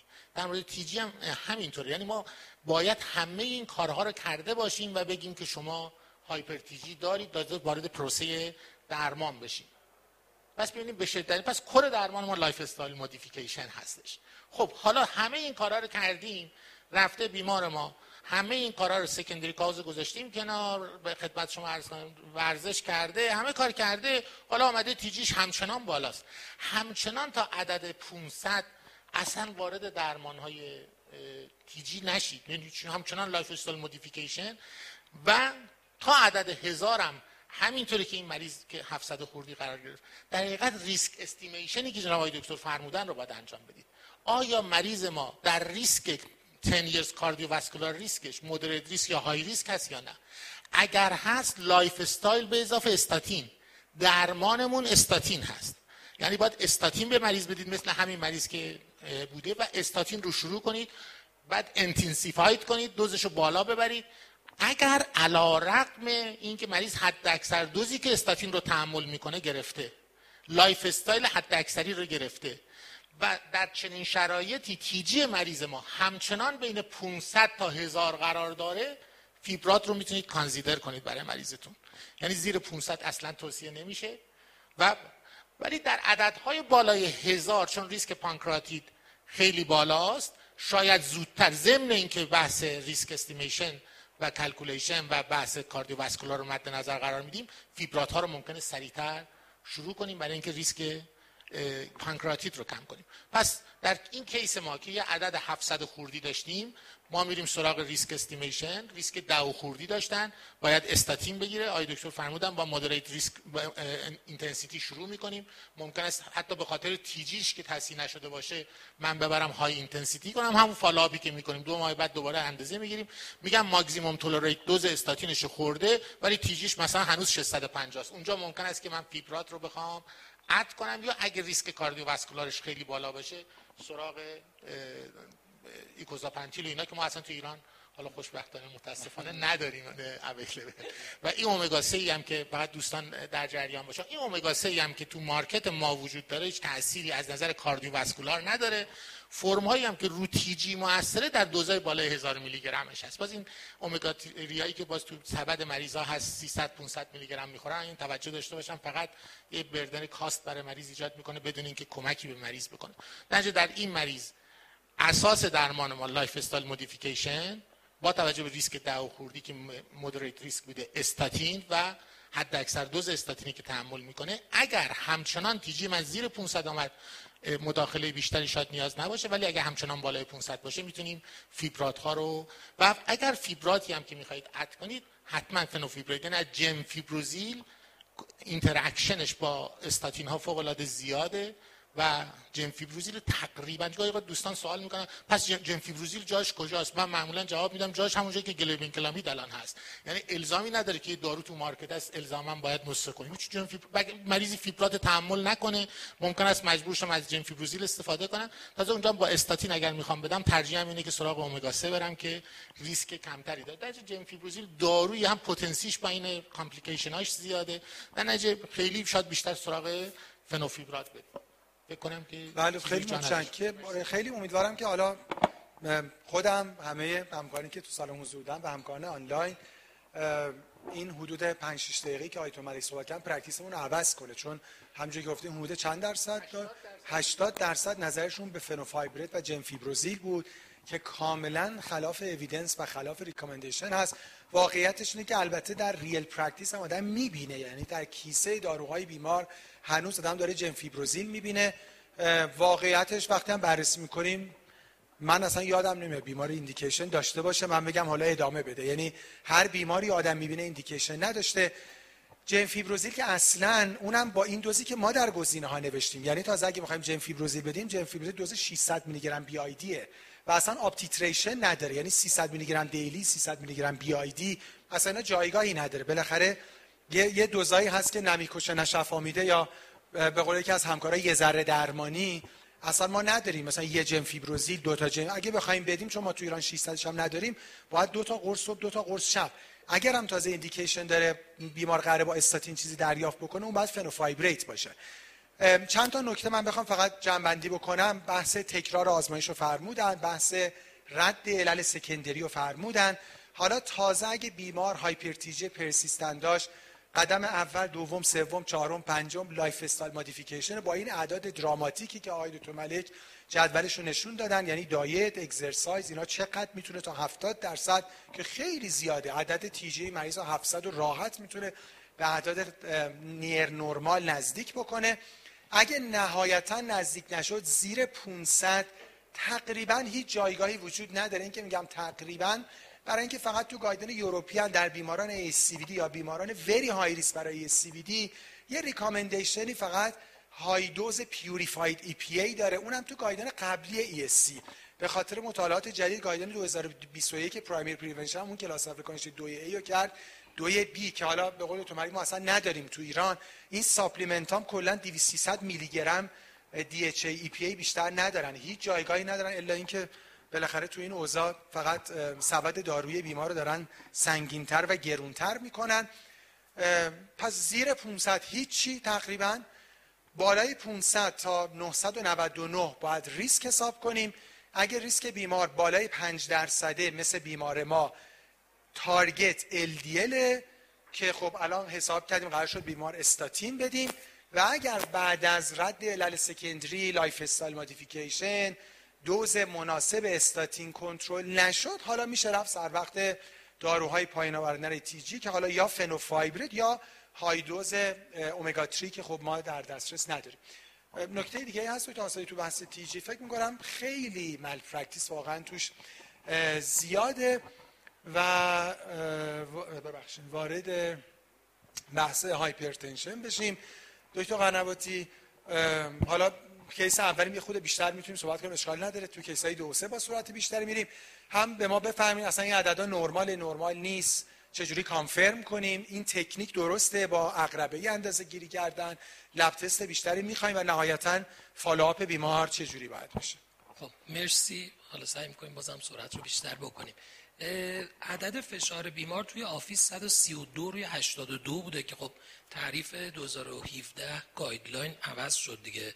فشار نرمال کمتر از 120 روی 80 یعنی هم کمتر از 120 هم کمتر از 80 اگر بین 120 تا 130 129 توی systole و diastole کمتر از 80 باشه elevated و از 130 systole به بالا و 80 diastole به بالا هر کدومش که باشه دیگه به عنوان hypertension شناخته میشه. تقریبا 10 میلی متر 10 میلی متر جیوه به نسبت قبل کاهش پیدا کرد. حالا ممکنه دوستان اگر روی guideline European کار کنن ممکنه اعداد یه ذره با این متفاوت باشه ولی واقعیتش اینه که در نهایت تفاوت چندانی با هم ندارن. طبق این guideline بیمار فشارش الان در stage یک فشار خونه. خب بیماری که ریسک baseline بالایی داره می‌دونیم توی درمان فشار خون هم باز توی guideline جدید عدد ریسک بیمار تعیین کننده است برای تصمیم گیری در مورد اینکه بیماری که stage یک درمان نیاز داره یا نه. این نکته اول. بحث مهم حالات مختلف فشار خونه. guideline جدید خب تاکید زیادی به اندازهگیری فشار خارج از مطب داره. به هر حال توی setting ها و شرایطی که الان هممون داریم معمولا بیمار تو شرایط استرس‌دار میاد بعضا مدت طولانی تو سالن انتظار بوده تو شلوغی با سرعت اومده تو ترافیک منتظر بوده اصلا شرایط مناسب اندازه گیری فشار رو نداره. تازه میاد میشینه عصبانی ناراحت هم هست با تلفن هم صحبت می‌کنه معمولا یه فشار بالایی هم ازش detect میشه. ما سه روش اندازه گیری فشار داریم که به عنوان روش های قابل قبوله. دو تاش out of office blood pressure measurement یکیش داخل office ه که اون تکنیک automated office blood pressure measurement device هایی که هر دو دست بیمار بسته میشه همزمان. شما دکمه دستگاه که می‌زنید دستگاه پنج دقیقه rest میده. بعد از پنج دقیقه سه بار به فاصله یک دقیقه فشار بیمار رو می‌گیره به شما یه میانگین میده. این میشه automated office blood pressure measurement این حالا می‌تونه به صورت attended باشه یعنی یه نفر کنار بیمار باشه یا unattended باشه که باز توصیه اینه که به صورت unattended انجام بشه. یعنی هیچ کی پیش بیمار نباشه. بخاطر اینکه بتونه توی شرایط آرومی این کار انجام بشه و دقت کار بالاتر باشه. ولی علیرغم این guideline توصیهش اینه که استاندارد out of office ه خارج از office حالا یا به روش هوم بلاد پرشر مژرمنت یعنی بیمار تو منزل فشار رو اندازه می‌گیره یا به صورت آمبولیتوری که به واسطه کاستش خیلی در دسترس نیست نه در ایران در همه دنیا. بنابراین نکته مهم اینجا اندازهگیری فشار خون. برای تشخیص فشار خون بالا و برای افزایش دوز داروها یا کاهش بر مبنای فشار خون خارج از مطب باشه. اما مریض ممکنه در هر حال جدول قبلی رو یه لحظه ببینیم. بیمار ممکنه فشارهای office ش این ستون عمودی یا خارج از office ش هر کدوم از این اشکال باشه. ممکنه هم در مطب هم خارج از مطب بالا باشه اون رنگ قرمز تشخیص فشار خونه. ممکنه هر دو نرمال باشه که خب بیمار فشارش نرماله. ممکنه در office بالا باشه ولی خارج از office نرمال باشه. این به عنوان white coat hypertension اینا ریسکشون از افراد normotensive بالاتره ولی از افراد hypertensive و masked پایینتر هستن. masked هم حالتیه که مریض توی office فشار خوبی داره. ولی وقتی تو خونه فشارها رو داره اندازه می‌گیره فشارهای بالایی رو داره اندازه می‌گیره. ولی یادمون باشه اون home blood pressure measurement یه پروتکل استاندارد داره. هر کی سرش درد گرفت فشارش اندازه گیری کرد بالا بود این به معنی اینکه فشار خون بالا داره نیست. در ادامه در مورد این یه صحبت کوتاهی خواهیم کرد. واسه همین guideline می‌بینید با recommendation class یک با level of evidence A که میشه تقریبا بالاترین recommendation در guideline ها توصیه می‌کنه که اندازهگیری فشار برای تشخیص فشار خون و برای titration داروها باید بر مبنای اندازهگیری فشار خارج از مطب باشه نه اندازهگیری فشار در مطب. اسلاید بعد رو ببینیم. اما اگر خارج از مطب فشار خون اندازهگیری شد شما می‌خواید ببینید این فشاری که تو مرتب اندازه گیری کرده ده بار 20 بار حالا استانداردش 28 باره میانگین این معادل چه عددی توی مطب میشه؟ ستون کلینیک ستون سمت چپ بعد از اون اندازهگیری فشار در منزل متوسط اندازهگیری هایی که بیمار انجام داده. اگه 120 روی 80 در کلینیک داشته باشیم در منزل هم میانگینمون معادل همون عدد میشه. اگه در منزل 130 روی 80 باشه معادل 130 روی 80 کلینیکه. متوسط 135 روی 85 معادل 140 روی 90 و 145 روی 90 معادل 160 روی 100 من خودم به شخصی هیچ وقت حفظ نمی کنم این رو. همیشه کنار دستم هست نگاش می‌کنم چون واقعا کار سختیه. به خصوص وقتی اعداد هولتر ستون بعدی هم بهش اضافه بشه دیگه عملا کار سختی میشه. ولی عدد 130 روی 80 رو تو هر دوتا با هم مقایسه بکنید یه guide خوبیه. یعنی اگه میانگین فشار خون بیمار در منزل از عدد 130 روی 80 بالا بود قطعا office بالای 138 داده هم اندیکاسیون شروع درمانه هم گل درمانتون باید کمتر از این عدد باشه. بنابراین به خاطر سپردن این یه دونه عدد خیلی دیگه کار رو برای همه فکر می‌کنم راحت می‌کنه. اندازهگیری فشار در منزل هم پروتکلش اینجوریه که شما اولا اینکه اندازهگیری فشار تاکید برای مطب و برای منزل استفاده از دستگاه دیجیتاله. نه دستگاه جیوهی به خاطر عوارض مسمومیت جیوه توصیه میشه نه دستگاه های aneroid به واسطه تکنیک اندازه گیری الان choice اندازه گیری فشار چه در مطب و چه در منزل استفاده از دستگاه های approve شده است. حالا سایت های مختلفی هست. مثلا انجمن فشار خون انگلستان British Society of Hypertension اکثر دستگاه هایی که حالا روتین ما می‌شناسیم برند های مختلف رو بررسی می‌کنه. توی سایت www.educational.org شما می‌تونید برید اونجا. هم برند هایی که برای مطب استفاده میشه برای استفاده در کلینیک هم برند هایی که می‌تونید به بیمار توصیه کنید برای استفاده در منزل رو اونجا مشخص کرده. اونایی که به رنگ سبز هستن یعنی approved هستن. اونایی که نارنجی هستن questionable اونایی هم که قرمز هستن dis شدن. و حالا سایت های مختلفی هست که می‌تونید از اونها استفاده کنید. چه برای مطب چه برای توصیه به بیمار حتما دستگاه دیجیتال باید باشه. چه دستگاه اقربه چه دستگاه دیجیتال باید سالیانه کالیبره بشه. همه این دستگاه ها رو با دستگاه جیوهی به عنوان دستگاه استاندارد کالیبره می‌کنن. فرق و فرقش اینه که دستگاه جیوهی به خاطر خطر و عوارضی که داره دیگه در دسترس در پزشک یا بیمار نیست. توی مراکز تجهیزات پزشکی این کار رو انجام میدن. بنابراین توصیه برای مطب دستگاه دیجیتال برای بیمار در منزل هم استفاده از دستگاه دیجیتال خواهد بود. حالا پروتکل استانداردش معمولا به این شکله که باید چه در مطب چه در منزل اندازه گیری به شکلی باشه که فرد نشسته باشه پشت باید تکیه داشته باشه پاها باید روی زمین باشه. یعنی این بهترین position ی که بتونید رعایت کنید پشت میز ناهارخوریه. مثلا open نمیشه با صندلی open این کار رو انجام داد چون شما پاهاتون آویزونه و یه به نوعی orthostase ایجاد میشه و venous pooling توی پاهاتون داره اتفاق اینجوری خب راحت ترین حالته. نباید صحبت کنه بیمار نباید حواسش به چیز دیگه ای باشه دورورش نباید شلوغ باشه. میشینه بعد از پنج دقیقه استراحت کردن توی مطب اگه این کار رو می‌کنید سه بار اندازه گیری می‌کنید. اگه تو منزل بیمار توصیه گایدلاین اینه که صبح دو بار به فاصله یک دقیقه که هر دو بار قبل از صبحانه است شب دو بار به فاصله یک دقیقه که هر دو بار قبل از شام. یعنی هم قبل از صبحانه هم قبل از شام باید باشه. هر نوبت دو تا اندازه گیری برای هفت روز 28 عدد میشه.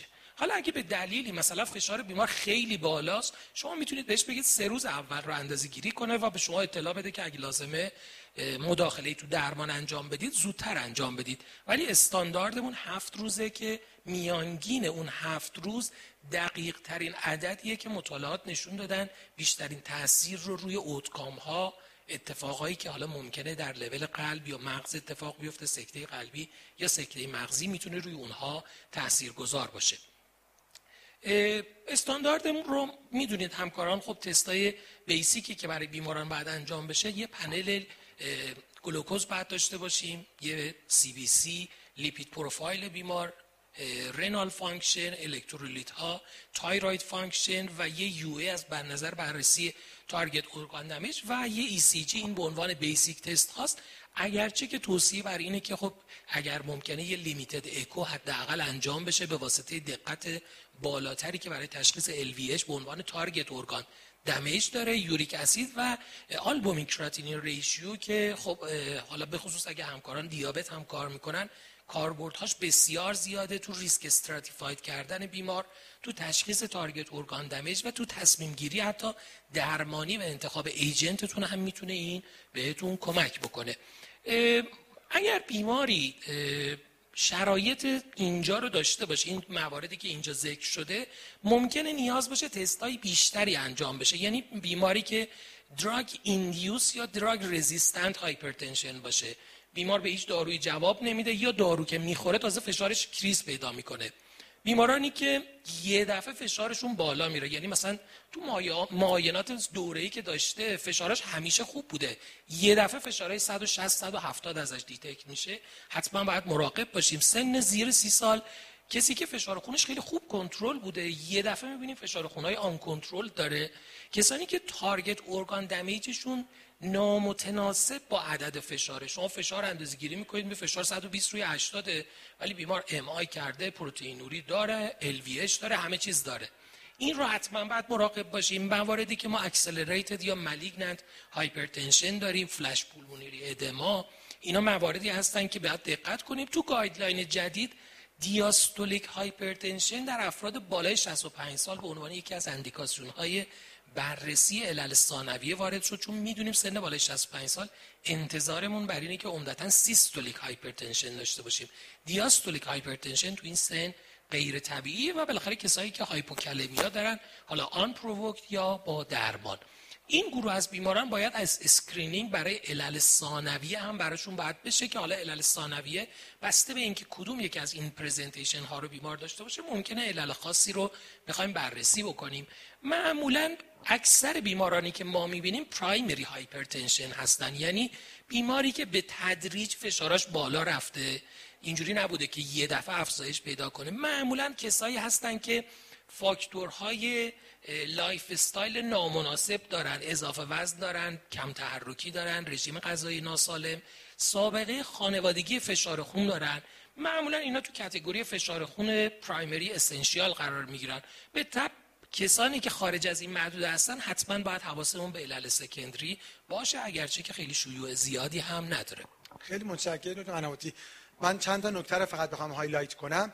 اول اینکه فرمودن که هر عددی که 120 یا بالاتر دیاستول 80 یا بالاتر غیر طبیعیه. اون تصورات قدیمی که حالا 130 خوبه بیمار 70 سالشه 140 خوبه حالا نمی‌دونم 80 سالشونه 90 خوبه اینا رو فراموش کنیم. فقط اعداد زیر 120 و زیر 180 نرمالن. 80 زیر 120 و زیر 80 80 چند گفتم؟ 180 گفت 80 زیر 120 و زیر 100 زیر 80 نرمالن. یعنی سیستول زیر 120 دیاستول زیر 80 بالای این abnormal با staging ی که دکتر قنواتی گفتن دیاستول اگه 80 یا بالاتر شد stage یک سیستول 130 یا بالاتر stage یک یه category guideline American داره که 120 تا 129 و اونم زیر 80 که category elevated. نکته دیگه که فرمودن این که چه برای office چه برای منزل فقط دستگاه های automated دستگاه هایی که بهشون میگن oscillometric یعنی حد اکثر oscillation رو اندازه گیری می‌کنن که حالا در حقیقت به صورت عمومیش گفته میشه دستگاه دیجیتال. دستگاه های aneroid عقربه‌ای و دستگاه های جیوه‌ای الان در guideline ها جایگاهی ندارن.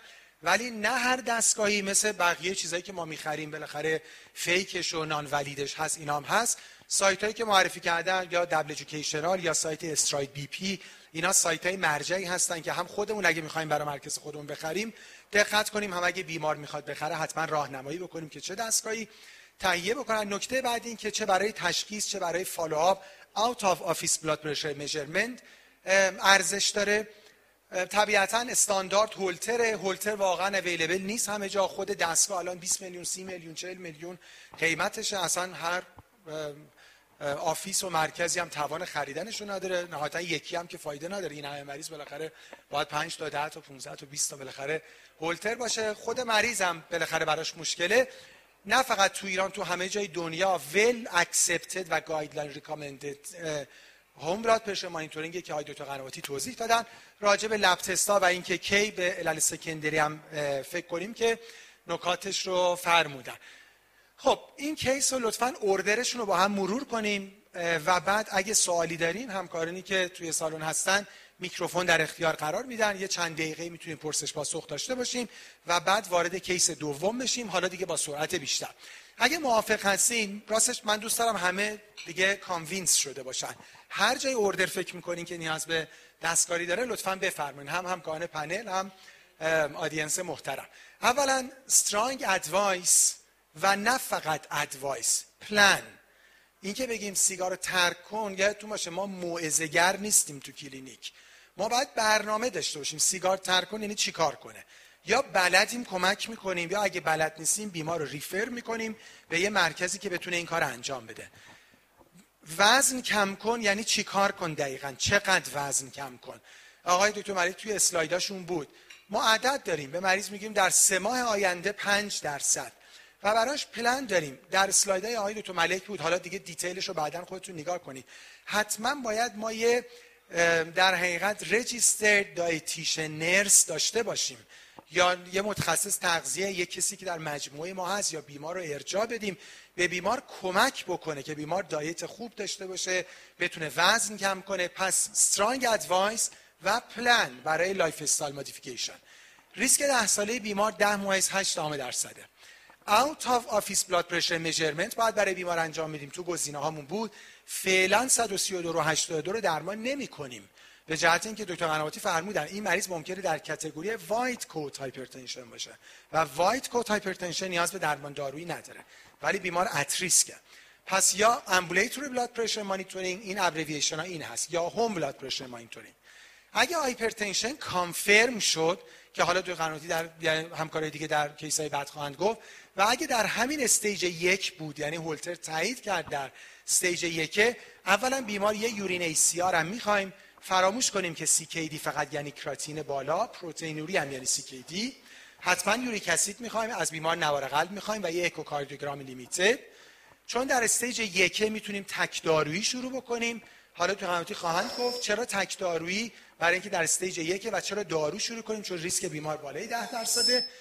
والزارتان مثلا 80 همه اینا به شرط اینکه confirm میشه. و follow up یک ماه بعد. راجع به عدد LDL همونجور که فرمودن moderate intensity dose statin مثلا 10 میلی گرم روزوستاتین و به جهت TG فعلا فقط optimizing diet lifestyle و the same dose of statin فعلا LDL رو تارگت می‌کنیم. سر وقت داروهای پایین آورنده TG نمیریم. و حتما همونجوری که فرمودن هم فشار خون نیاز به follow up داره و هم اعداد لیپید. دو ماه دیگه حتما اعداد لیپید بیمار رو چک می‌کنیم. همکاران پنل نکته هست راجع به case. یعنی همین order خواهد بود. میکروفون رو در اختیار همکاران قرار بدین. هر کدوم از همکاران سوالی دارن بفرمایید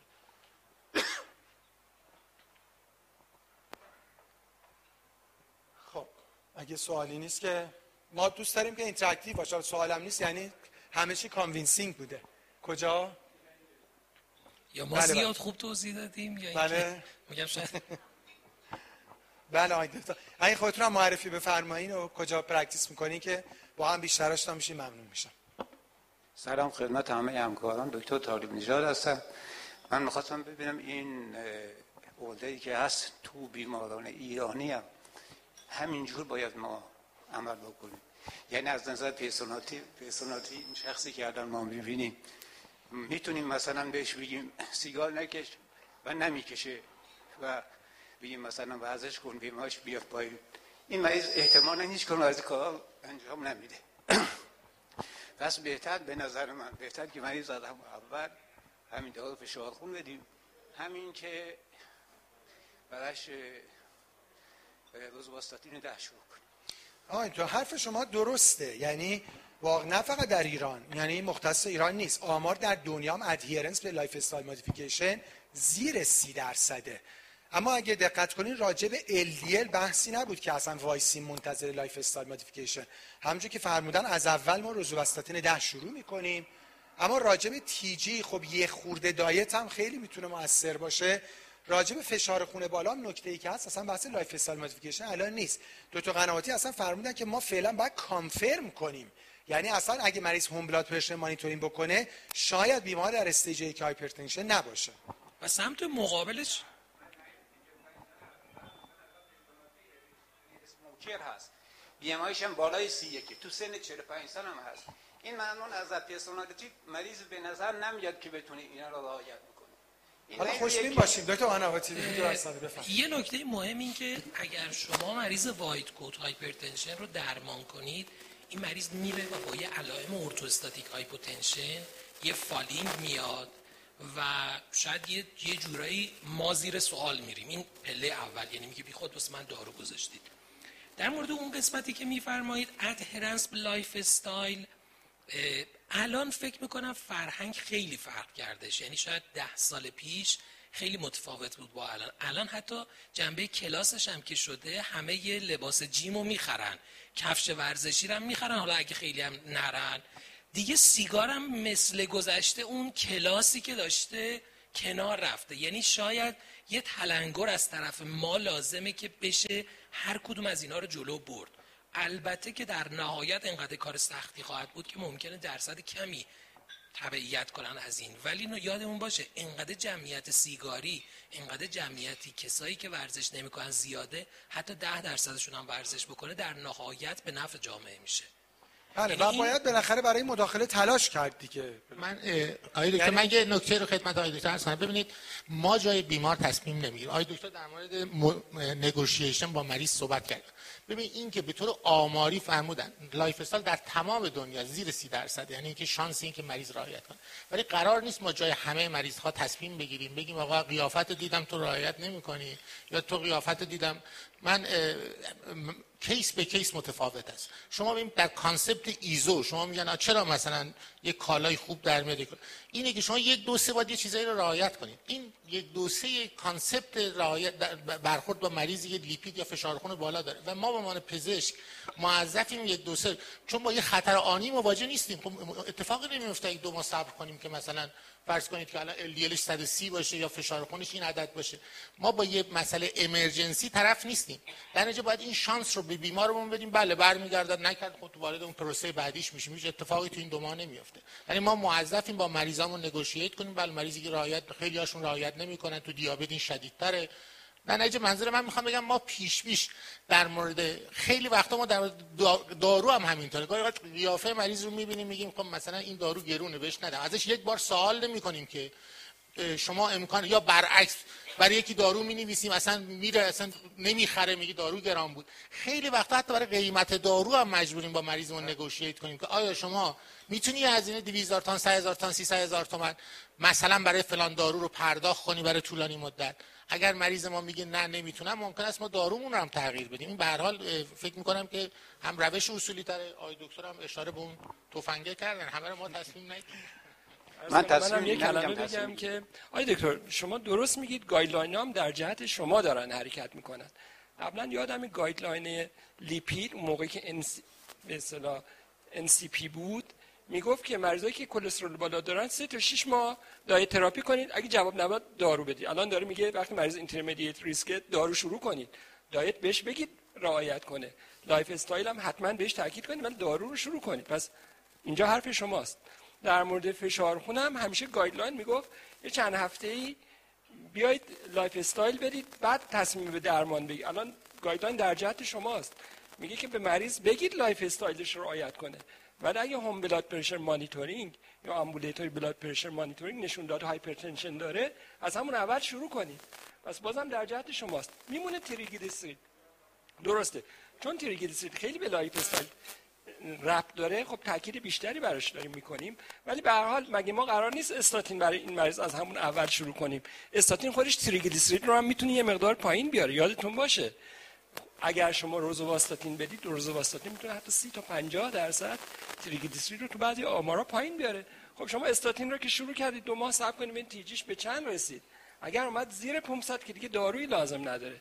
اگر بالای 500 بود بعد حالا در مورد add کردن فایبرات می‌خوام میگم guideline هم در جهت شما منوط نکردن. اول lifestyle دوم lifestyle سوم بعد تصمیم بگیرید. اتفاقا guideline ها میگن دارو رو شروع کنید lifestyle رو هم سفارش کنید. ولی در مورد تریگلیسیرید خب دو ماه صبر کنید. خود استاتین هم ممکنه پایین بیاره و بعد دیگه نیاز به دارو دیگری نباشه. ببخشید این الان امروز هم دیگه باید به اون بالا رفتن فشار خون به علت مثلا روپوشو یا دکتر دیگه از ذهن مردم از فرهنگی بیرون رفته. کسی دیگه وقتی به تو مطب دکتر از که دکتر هست فشارش بالا نمیره. خیلی تعدادشون خیلی یه بخش زیادیش به خاطر رعایت نکردن تکنیکه. دکتر قنواتی فرمودن. چون office شلوغه می‌دونین که اصلا جزء نکات اون blood pressure monitoring و اندازه‌گیری فشار تو office اینه که بعد پنج دقیقه قبل از اندازه‌گیری فشار بیمار rest داشته باشه کدوم office ی اینقدر وقت داره که مریض بشینه پنج دقیقه بگن مثلا اینجا بشین بعد ما فشار بله. ضمن اینکه غیر از اینکه white coat بیش از سی درصد فشار خونه‌ای که detect می‌کنید توی office white coat hypertension هست. دیدید در home blood pressure monitoring نسبتش یعنی شما وقتی میایید مثلا می‌گیرید 14 مثلا روی 90 معادلش 160 روی 100 بله. هستش. یعنی این دوتا معادل هم هم نیستن. یعنی به خاطر همینه که دیگه الان هم برای dose titration هم برای شروع home blood pressure monitoring اهمیت خیلی زیادی پیدا کرد. یعنی فقط concept نیست که همش white coat ه یعنی این دوتا با هم معادل نیستن. اینقدر رعایت نمی‌کنن راستش که دستگاه های جدید به زور متوسل شدن. یعنی Microlife مثلا دستگاهی که داره این که شما می‌زنین اصلا پنج دقیقه countdown period داره. راستش ما تو office خودمون ولی بعضی موقع می‌بینیم که باز پرستار زودتر از پنج دقیقه میره دکمه رو می‌زنه.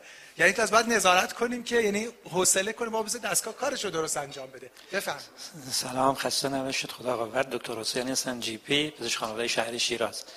ما بعض ما با مریضای مواجه هستیم که از نظر امکانات ضعیف هستن. واقعا بجز اینکه تو مطب ما فشارش بگیریم هیچ راهی دیگه وجود نداره. در این موارد چه کار باید بکنیم؟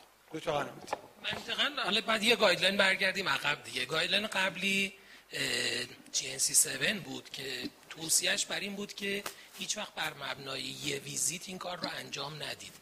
که بسته به میزان عدد فشار. اگه فشارها بالای 160 روی 100 هست با فواصل نزدیکتر. اگه زیر 160 روی 100 هست می‌تونید بر مثلا به یار بگید هفته بعد مجددا مراجعه کنه. و تا چهار بار این اندازه گیری فشار باید تکرار بشه که شما بتونید یه اوریج منطقی از این داشته باشید. ولی یادتون باشه یه نکته مهمیه. الان بیماری که ادهرنس نداره امکاناتش رو نداره که اندازه گیری بکنه اون مرا قضیه هم باید در نظر بگیریم که این بیمار بعدا چجوری می‌خواد پایش کنه درمانش رو. یعنی شاید اگه جای نزدیکش هست یا شما اگر امکانش رو دارید تو مرکزی که هستید یه جایی رو بذارید یه نرسی اونجا باشه که این نرس فقط با شرایط استاندارد فشار اندازه بگیره. فقط شما هم اصلا مداخله ای نکنید تو این که نه وقت شما رو بخواد بگیره نه کار دیگه فقط نتایج رو به شما اطلاع بدن این باز خیلی می‌تونه کمک کنه. البته ممکنه الان هزار تا اما و اگر این وسط بیاد شارژش چجوری بشه مریض پولش رو میده نمیده حاضره بیاد نیاد.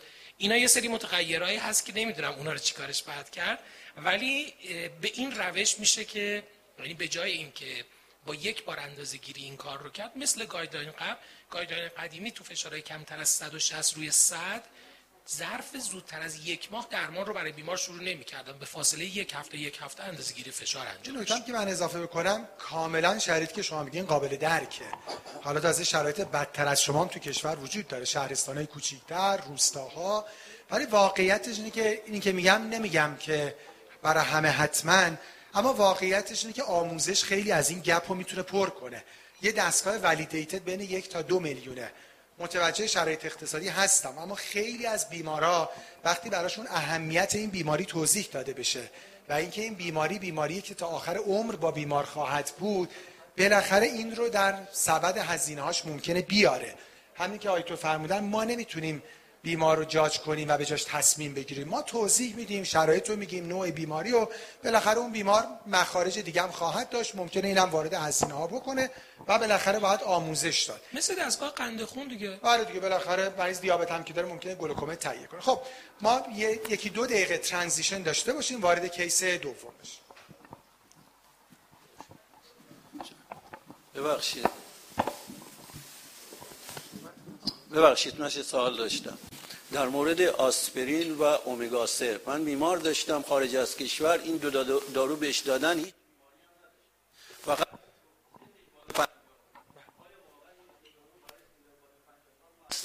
مرسی. ما case دوم که الان مطرح کنیم مبحث آسپرین داریم در primary prevention و در case سوم هم مبحث اومگا 3 الان اگه اجازه بدید نگیم و تو case دو و سه راجعش بحث می‌کنیم. یه سوال دیگه در مورد فشار خون داشتم. اونایی که میان فشار خونش اونقدر هم بالا نیست. حالا mild ه. برای اینا میشه بهشون گفت سه روز دو مرتبه در روز صبح و عصر فشارشو بگیره. بعد از سه روز این فشار خون رو بسنجیم ببینم بالا هست یا نه. میشه این کار رو انجام داد. فرمودن دیگه. این که فرمودین دقیقاً هوم بلاد پرشر مانیتورینگه بله. استانداردش 8 روز یا 7 روزه. اگه بیمار براش سخته این می‌تونه چهار روز یا سه روز باشه. یعنی خیلی به مریض تخفیف بدیم. سه روز دو بار صبح دو بار شب دوباره به فاصله یه دقیقه با شرط که فرمودن. قبل صبحانه قبل شام با مسانه قالی در اون وضعیت نشسته و نکات دیگه ای که فرمودن. و در مورد تریگلیسیرید که آقای دکتر فرمودن بالای 500 ما همه هر جا که تو textbook ا خوندیم بالای 400 آیا این جدیده بالای 500 بله دیگه الان guideline 2020 American Society of Cardiology ممنونم. تازه اونم دکتر ملک فرمودن بالای هزار ریسک پانکراتیت داره. بین 500 تا هزار هم خیلی دیر برای مریض فیبرات شروع می‌کنی. خیلی دیر یعنی که بعد از lifestyle modification و استاتین در مریض های ریسک و به جهت اینکه بالای هزاره که نگران ریسک پانکراتیت هست.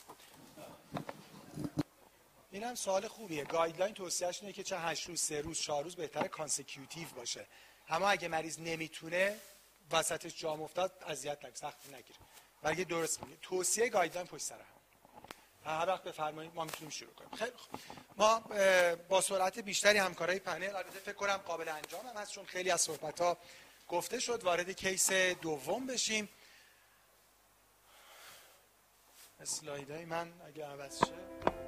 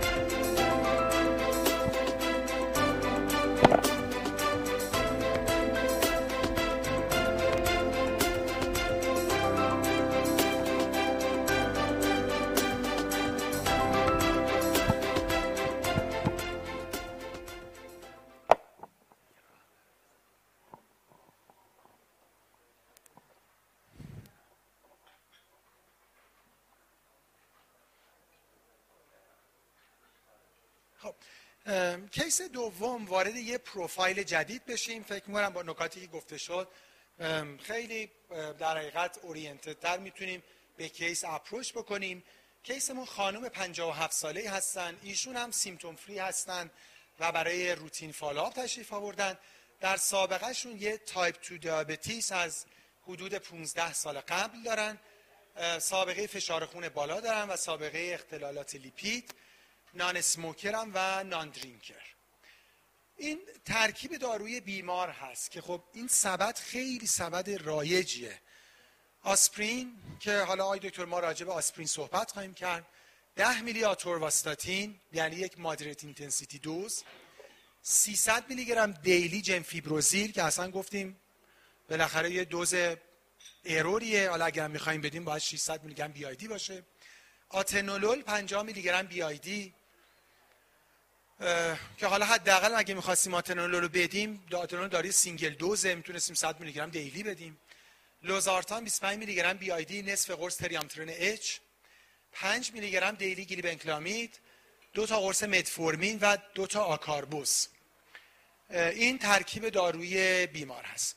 در physical exam بیمار overweight ان یه BMI 29 فشارا با تعریفی که آقای دکتر قنواتی از guideline American فرمودن در stage دو hypertension 142 رو 92 خب با توضیحاتی که آقای دکتر قنواتی بیمار یک هفته home blood pressure monitoring کرده که الان هست 132 روی 82 دکتر قنواتی اگه درست میگم یعنی در stage یک hypertension درسته؟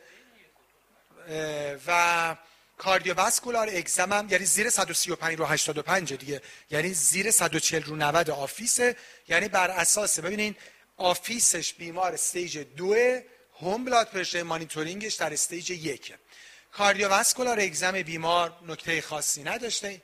این lab test بیماره که اون نکاتی که abnormal ه خب بیمار همچنان یه fasting plasma glucose 140 داره A1C 7 و 1 حالا راجع به target هم آقای ملک خواهند فرمود که قابل قبوله یا 6 بهتره بشه.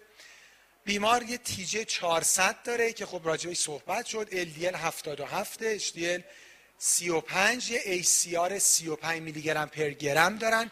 یعنی در محدوده microalbuminuria ان و یه TFT در محدوده نرمال لطفا voting رو شروع بکنیم. practice شما برای این اعداد فشار خون چی هست؟ 132 رو 82 همکارای آنلاین همکارانی که با ما در سالن هستن. این اعداد قابل قبوله. دارو هم که دارن می‌گیرن دیگه لوزارتان و آتنولول و تریامترن گزینه B این که یه آملودیپین هم اضافه کنیم. گزینه C که همه این داروها رو قطع کنیم لوزارتان و تریامترن و آتنولول هم taper off کنیم و مثلا یه ترکیب آملودیپین والزارتان هیدروکلروتیازید 5 160 12 به بیمار بدیم و یه ماه دیگه بیمار رو follow کنیم. practice شما چی هست برای این بیمار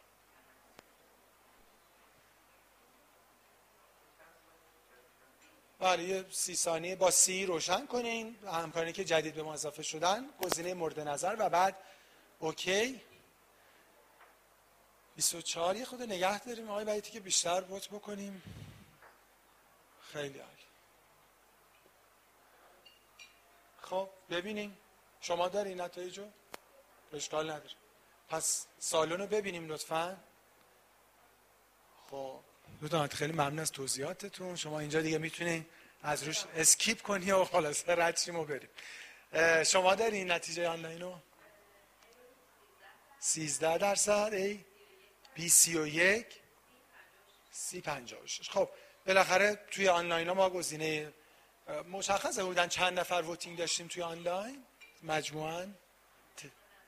نه نه همین الان مثلا این سوالو چند نفر vote کردن؟ چقدر؟ خب خیلی کم بوده. voting همکاری هم که حالا با ما آنلاین هستن بیشتر مشارکت بکنن که خب عددا عددهای real تری خواهد بود. و سوال بعدی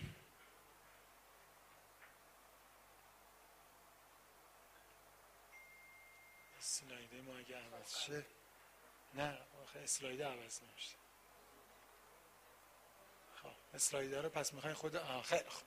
این سوالم لطفا vote بکنیم. الان LDL بیمار 77 گزینه A با همین دوز آتورواستاتین ادامه بدیم. up-titrate کنیم به 20 میلی گرم روزانه. change کنیم به روزوواستاتین 20 میلی گرم روزانه یا به همین دوز ازتیمایب 10 میلی گرم روزانه اضافه کنیم. الان بیمار 10 میلی آتور می‌گیرن و LDLشون هم 77 یه تیجه 400 دارن. خانم 57 ساله دیابت یه میکروآلبومینوری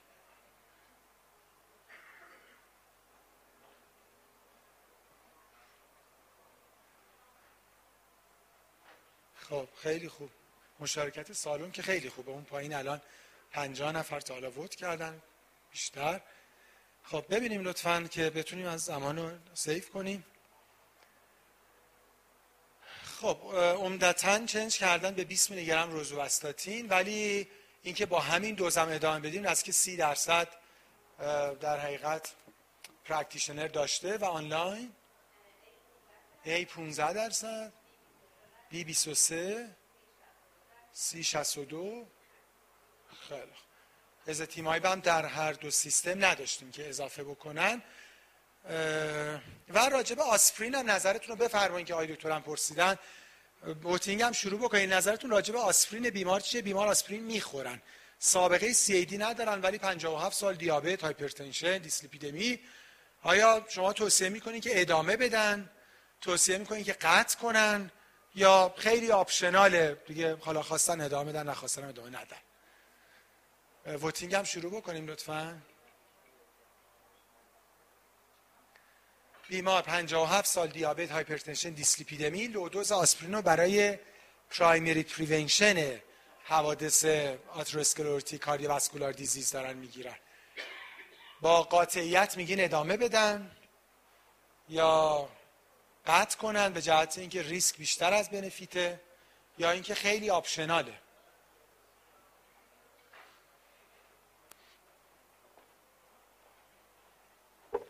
خب عمدتا نظرشون به ادامه است. 62 درصد و گزینه A توی آنلاین خیلی نزدیک 69 درصد. مرسی. پس عمدتا به ادامه است. حالا توی بحث با هم دیگه ببینیم. دکتر ملک با مبحث LDL شروع بکنیم. طبیعتا می‌خوایم ببینیم که اپروچ اون به عدد LDL در بیماران مبتلا به دیابت که ASCVD ندارن چی باید باشه؟ خب خسته نباشید. تو اون تقسیم بندی اولیه این که ما به کی استاتین بدیم. مریض ها رو چهار گروه کرده بودیم.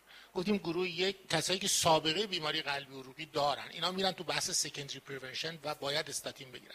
کسانی که LDL بالای 190 دارن. اصلا ریسک حساب نمی‌کنیم. باید استاتین بگیرن. گروه سوم دیابتیا بودن و گروه چهارم بیمارانی بودن. این ستاره نداشتن. دیگه می‌رفتیم ریسک رو محاسبه می‌کردیم. می‌گفتیم آیا ریسکش بالا هست که استاتین بگیری یا نه. پس category سوم مریضای دیابتی از رول پیام یک همه مریض های دیابتی بالای 40 سال باید استاتین بگیرن. ما دو تا بحثی که استاتین بدیم یا ندیم پس دیابتی های بالای 40 سال همه باید استاتین بگیرن. as a rule. اینجا اون concept ی که آقای دکتر فرمودن ما در مورد LDL چیزی به نام LDL نرمال نداریم چون مریض میاد LDL ش 80 آیا باید مثلا استاتین بگیره یا نه؟ بله باید بگیره. یعنی ما نمیگیم. ولی ممکن است یه مریض بیاد LDL ش 170 باشه ما هیچ کدوم اینا رو نداشته باشه ریسکش هم حساب کنیم. زیر 5 درصد بشه فقط بهش lifestyle بدیم و دارو. ندیم risk enhancer نداشته باشه سال. پس در مورد دیابت قانون یک ما باید استاتین بگیرن. دومین concept ما اینه که حالا استاتین که می‌خوایم بدیم high intensity بدیم یا moderate intensity گفتیم high intensity یعنی 20 تا 40 میلی روزو و 40 تا 80 میلی گرم آتور. و moderate هم که خب دوزای پایین ترشه as a rule الان concept در مورد دیابت عموما به سمت high intensity من بخوام خیلی سادش کنم. اسلاید بعدی. ببینید این American Diabetes Association و اکثر guideline هایی که شما می‌بینید توصیه می‌کنن در بیمارانی که risk factor دارن. مریض دیابتی که risk factor نداشته باشه تقریبا باید بگردیم تو تاریکی پیدا کنیم. یعنی مریض فشار خون نداشته باشد obese نباشد سیگار نکشد. بالاخره یه risk factor ی معمولا دارد و یا اینکه بالای 50 سال باشد اینها بهتره که high intensity بگیرن. یعنی عموما بخش بزرگی از مریضای تیپ دو ما یا یه risk factor ی دارن و یا خدمتشون سنشون بالای 50 ساله پس بهتره که high intensity بگیرن مثل این case ما. حالا اون ستون اونور اگر نگاه کنید یه چیز بالاتر. حالا ما مریض ها رو تو category high risk و very high risk اگه بخوایم قرار بدیم اگر مریض شما سه تا risk factor داره و یا اینکه organ failure داره. یعنی چی؟ یعنی مثلا رتینوپاتی زده چششو. دی رفته کلیش نفروپاتی داره. GFR ش اومده شده 35 40 یا خدمت شما عرض کنم ABI ankle brachial index ش مشکل عروقی پا داره بررسی شده. خدمت شما آلبومینوریای بالا داره و یا خدمت شما long duration داره که مریض ما. بسیاری از اینا یعنی سه تا اگر risk factor داشته باشه یا organ failure داشته باشه این مریض در category very high risk قرار می‌گیره. نه تنها باید high intensity بگیره بهتره که LDL های شما تا لول های زیر 55 پایین بیاد. و من اگر بخوام یه پیام ساده تر بدم خیلی پیچیدش نکنیم خیلی سادهش کنیم. به مریضای دیابتیتون حتما استاتین بدید. اگر حتی یک risk factor دارد باید high intensity بگیره. مریض شما بهتره. یا بالای 50 ساله یا بالای 10 ساله که دیابت داره. و زیر هفتاد نگه دارید. و اگر very high risk بیماری قلبی عروقی داره یا organ failure دارد بهتر است که این عدد رو زیر 55 نگه دارید. در این case ما داشته 10 میلی آتورواستاتین می‌خوره. ما دیگه و LDL ش 77 بوده. بله، پس اولا این مریض بالای 50 ساله 15 سال دیابت داره. آلبومینش بالا بوده مقدار. در نتیجه من دوست دارم که این مریض high intensity دریافت حداقل باید 20 میلی گرم روزو بگیره یا 40 میلی گرم آتور دریافت کنه. و حداقل دلم می‌خواد زیر 70 باشه. حالا دیگه 55 سختگیری نکنم. یعنی این مریض نه تو target ه و نه intensity استاتینی که می‌گیره قابل قبول هست. نه نجید concept دوم اینه که ببینید یه بحثی که پیش میاد نگرانی هایی که وجود داره شما احتمالا پیش میاد این که مریض اگه LDL ش خیلی آمد پایین چی؟ یعنی مثلا شد 40 30 دوز دارو رو کم کنیم. نه نگران LDL نباشید. LDL هیچ خطری نداره. 20 مطالعاتی هست تا عدد ده هم هیچ خطر ریسک جدی رو تحمیل نمی‌کنه. قبل ها یه نگرانی هایی برای بعضی از مسائل بود. بعدا تو مطالعات و متانالیزا دیده شده هیچ ریسکی نداره. در اینکه اگر اگر من این مریض label کردم باید high intensity بگیره. یعنی high intensity حداقل 20 میلی روزو بگیره. حالا جوابش اومدش مثلا LDL ش 40 باید دوز دارو رو کم کنم. نه مریض باید high intensity بگیره. LDL هم 40 هیچ مشکلی پیش نمیاد. نگران نباشید. دومی که آیا استاتین رو میشه بعدا قطع کنیم؟ نه دیگه long life وقتی مریض رو label کردیم تو باید استاتین بگیری دیابتی هستی پس باید long life بگیره. maximum tolerated ممکن است یه مریضی مثلا بگین 20 میلی تحمل نکرد. من بیام یه دوز پایینتر یا بعدا برم برای target م ازتیمایب یا چیزای دیگه اون بحثای جداگانه است. در نتیجه باید high intensity بگیره مریضم. نگران لول های پایین LDL نباشید. و خدمت شما عرض دارو long life هست و فکر می‌کنم که خیلی متشکرم. من یه جمله بخوام جمع کنم. اگه موافقین همه افراد مبتلا به دیابت باید high intensity دوز استاتین بگیرن. مگه خلافش ثابت شه؟ خلافش هم rare ه یعنی که زیر 50 سال باشن هیچ risk factor ی نداشته باشن end organ damage دیابت هم نداشته باشن. بله زیر 50 سال زیر 10 سال و این ارگانی درگیر نباشه و ریس فاکتور نداشته باشه. که خیلی بعیده. خیلی دیگه خیلی کمه. تقریبا تو دیابتیا اکثر بیمارانتون می‌تونید به راحتی high intensity استاتین خیلی متشکرم. دو داستان راجع به TG خب مفصل صحبت شد. آیا این بیمار از همون قوانینی که در case قبل گفت میشه تبعیت بکنه یا اینکه داستان جدیدی داره؟ صد درصد همون قوانین هست. اسلاید اگه پخش کنید یعنی secondary cause ها رو باید دنبالش بگردیم وقتی TG اسلاید اگه میشه عوض بکنین لطفا دیگه. وقتی TG بین 150 تا 500 هست باید حتما اول و مریض دیابتی هست مثل مریضایی که دیابتی نبودن. باید حتما secondary cause ها رو بررسی کنیم. hypothyroid kidney disease proteinuria obesity drugs diet همه اینا رو باید بررسی کنیم. اونایی که قابل اصلاح حتما باید اصلاح کنیم. حتما یعنی اون lifestyle مریض باید درست بشه ورزش کنه overweight ش رو درست کنه diet ش رو اصلاح کنه. اومدیم و استاتین که حتما به مریضای دیابتی داریم میدیم که اینا هم باید بگیرن. maximally tolerated dose of statin. حتی اگر مریض با maximally tolerated dose of statin مثلا مریض organ damage داره. مثل مریضی که الان proteinuria داره دیگه micro proteinuria داره. این مریض حتی اگه LDL با full dose of statin یعنی روزواستاتین 40 هم بهش دادیم هنوز LDL اش بالای 55 ezetimibe add می‌کنیم. اگر بازم نیومد پایین. میریم سراغ پی سی اس کی 9 اینیبیتور یعنی target اولمون همیشه LDL LDL رو باید high intensity statin بدیم. اگه مریض LDL ش correct نشد زیر 55 نیامد تو مریضی که target organ damage یا multiple risk factor داره حتما سراغ داروهای ضد لیپید دیگر هم بریم اونا رو هم add کنیم. اگر همین کارا رو کردیم ولی TG مریض هنوز بین 150 تا 500 بود. LDL رو هم به target رسوندیم. سوال اینه که برای این TG الان دارو بدیم یا ندیم؟ اگر مریض سنش زیر 50 ساله معمولا دارو نه. برای TG همین کارهای diet و lifestyle و استاتین و سایر داروهای لیپیدی اگه شروع کردیم همونا target ما هست و باید بهش بدیم. اگر که مریض سنش بالای 50 سال بود و risk factor های دیگه هم داشت.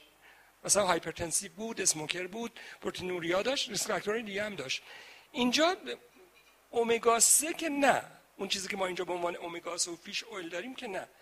icosapent ethyl یک نوع purified omega 3 fatty acid هست که اینجا ما نداریم به اسم Vascepa که دوزش دو گرم BID هست و اون به نظر میسه تو REDUCE-IT نشون داده کسایی که دیابتی بودن یا atherosclerotic cardiovascular disease داشتن.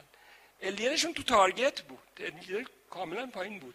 اگر TG بین 135 تا 499 داشتن و این Vascepa رو دریافت می‌کردن یعنی purified icosapent ethyl اونا 25 درصد هنوز ریسک cardiovascular disease شون میومد پایین تر ما اینجا نداریم. پس دیگه اصرار بکنیم که چیزی بخوایم به اینا بدیم. نه برای شرایط ما این مریضا هم که TG 150 تا 500 دارن بازم همون lifestyle و همون استاتین و همون diet و همون ورزش و همون کاراست. اگر زمانی آمد این دارو در ایران available شد داروی پا که در واقع هم icosapent ethyl هست با دوز دو گرم BID نشون دادن که این خودش بازم ریسک رو پایین میاره. امیدواریم که شرکت عبیدی یکی از pioneer هایی باشه که این دارو هم در ایران available کنه که ما بتونیم بیش از اون LDL برای TG هم بتونیم کاری برای بیماران انجام بدیم و ریسکشون رو کاهش بدیم. خیلی متشکرم. پس باز همون نکاتی که در case قبل گفته شد زیر 500 جمله منم تو case قبل همین بود که تقریبا هیچ جایگاهی برای چیزی غیر از استاتین وجود نداره. همونجور که فرمودم فقط purified EPA با دوز 4 گرم داروی Vascepa که خب ما فعلا available نداریم. پس هیچ recommendation ی برای اینکه بیمار چیزی به غیر از دوز درست استاتین بگیرن نداریم. اسلاید بعد لطفا. خب دکتر قنواتی وارد بحث hypertension بشیم. خب یه خود این case real تره یعنی خیلی موقع case هایی که به دست ما می‌رسن case هایی نیستن که ما تازه بخوایم دارو شروع کنیم. اگه بخوایم تازه دارو شروع کنیم تکلیفمون روشنه. ولی مریض 100 میلی آتنولول 50 تا لوزارتان نصف تریامترن با یه فشاری که بالای 130 رو 80 هنوز بر اساس home blood pressure monitoring بفرمایید در خدمت. خب حالا فکر کنم خیلی ساده از BP goal شروع بکنیم. بالاخره درمان فشار خون رو شروع می‌کنیم. هدفمون اینه که به یه عدد مشخصی برسیم. به طور ثابت. حالا تو guideline قدیمی برای سن و سالهای مختلف شرایط مختلف یه ذره متفاوت بود. guideline آمریکایی تقریبا همه رو ثابت کرد عدد 130 روی 80 پایین تر از 130 روی 80 یعنی هر کسی رو با هر عددی درمان کردید هدف اینه که بیاد زیر 130 و زیر 80 این هیچ استثنایی نداره. نه افراد سالمند نه افراد دیابتی نه افراد نارسایی کلیه. همه افراد وقتی درمانشون شروع شد باید بیان زیر 130 روی 80 این خلاصه target مون بود. اما کلا بیماران رو در category های normal elevated stage یک و دو تقسیم بندی می‌کنیم. برای نرمال ها توصیه اینه که سالیانه اندازگیری فشار انجام بشه guideline آمریکایی هم تاکید می‌کنه. همه adult افراد بالای 18 سال سالیانه بعد فشار خونشون اندازگیری بشه. بنابراین این دو category ه که نرمال باشه. کسی که category elevated هست توصیه guideline اینه که این فرد به عنوان کسی که ریسکش بالاتر از حالت نرماله ببینید از بالاتر از سیستول 120 دیگه ریسک فرد افزایش پیدا می‌کنه. این فرد رو به عنوان elevated در نظر می‌گیرن. guideline دیگه اینجا توصیه می‌کنه درمان non-pharmacologic برای این فرد شروع بشه. درمان non-pharmacologic رو در ادامه صحبت می‌کنیم چه مواردی رو شامل میشه و فرد سه تا 6 ماه بعد بررسی میشه. این فرد در follow-up ش یا برمیگرده به stage normal BP یا داره سیر می‌کنه به سمت stage یک. بنابراین این فرد رو باید خیلی دقیق follow کنیم در نظر داشته باشیم. من فکر می‌کنم احتمالا concept ی که الان داریم شاید کسی با فشار 125 روی 75 بیاد تقریبا در 99 درصد مواقع بهش گفته میشه خوبه برو یکی دو سال دیگه بیا. ولی واقعیتش اینه که guideline میگه این فرد با فشار 125 systole سه تا 6 ماه بعد باید فشار خونش اندازه‌گیری بشه چون مسئله مهمیه. تو stage یک که عدد systole 130 تا 139 diastole 80 تا 89 هست فاکتور تعیین کننده baseline risk بیماره. ریسک بیمار بالای 10 درصده یا کمتر از 10 درصده. باز guideline آمریکایی میگه مریضی که دیابتیه اتوماتیک بالای 10 درصد بگیرید. مریضی که renal failure داره بالای 10 درصد بگیرید. هیچ کدوم از اینا رو نداره ریسک رو محاسبه می‌کنید. اگر ریسک بالای ده درصده این فرد درمان هم non-pharmacologic هم pharmacologic نیاز داره. و اگر ریسک کمتر از ده درصد باشه یا atherosclerotic cardiovascular disease نداشته باشه فقط درمان non-pharmacologic براش می‌ذاریم. به طبع اگه درمان non-pharmacologic براش گذاشته بشه مثل بیمارانی که elevated هستن سه تا 6 ماه بعد باید بیمار چک بشه. اگر درمان دارویی شروع بشه مثل stage دو یعنی فشار بیشتر از 140 systole بیشتر از 90 diastole درمان pharmacologic و non-pharmacologic با هم شروع میشه و این بیمار یک ماه بعد باید مجددا چک بشه. اگر اسلاید بعد رو ببینیم توی بررسی مجدد بیمار یک ماه بعد یا بیمار به target مد نظر رسیده که سه تا شش ماه بعد مجددا follow میشه یا به target نرسیده که علاوه بر بررسی این که آیا درمان درست استفاده می‌کنه داروها رو می‌خوره یا نمی‌خوره اگر درست استفاده می‌کنه و مشکلی نداره که درمان رو باید intensified کرد باز یک ماه بعد ببینیمش. و این سیر ادامه پیدا می‌کنه تا ما به goal blood pressure مون یعنی کمتر از 130 و کمتر از 80 برسیم و بعد بیمار رو سه تا 6 ماه یک بار follow بکنیم. ببخشید شما رو می‌خواین وارد درمان دارویی بشین بله. قبل اینکه بخواین داروها رو بگین برای اینکه سطح هوشیاری سالن یه دقیقه چک بکنیم تو این الگوریتمی که آقای دکتر قنواتی بر اساس guideline American توضیح دادن یه gap ی وجود داره. متوجه شدین gap ش کجاست؟ تکلیف یه دسته ای رو روشن نکرده guideline.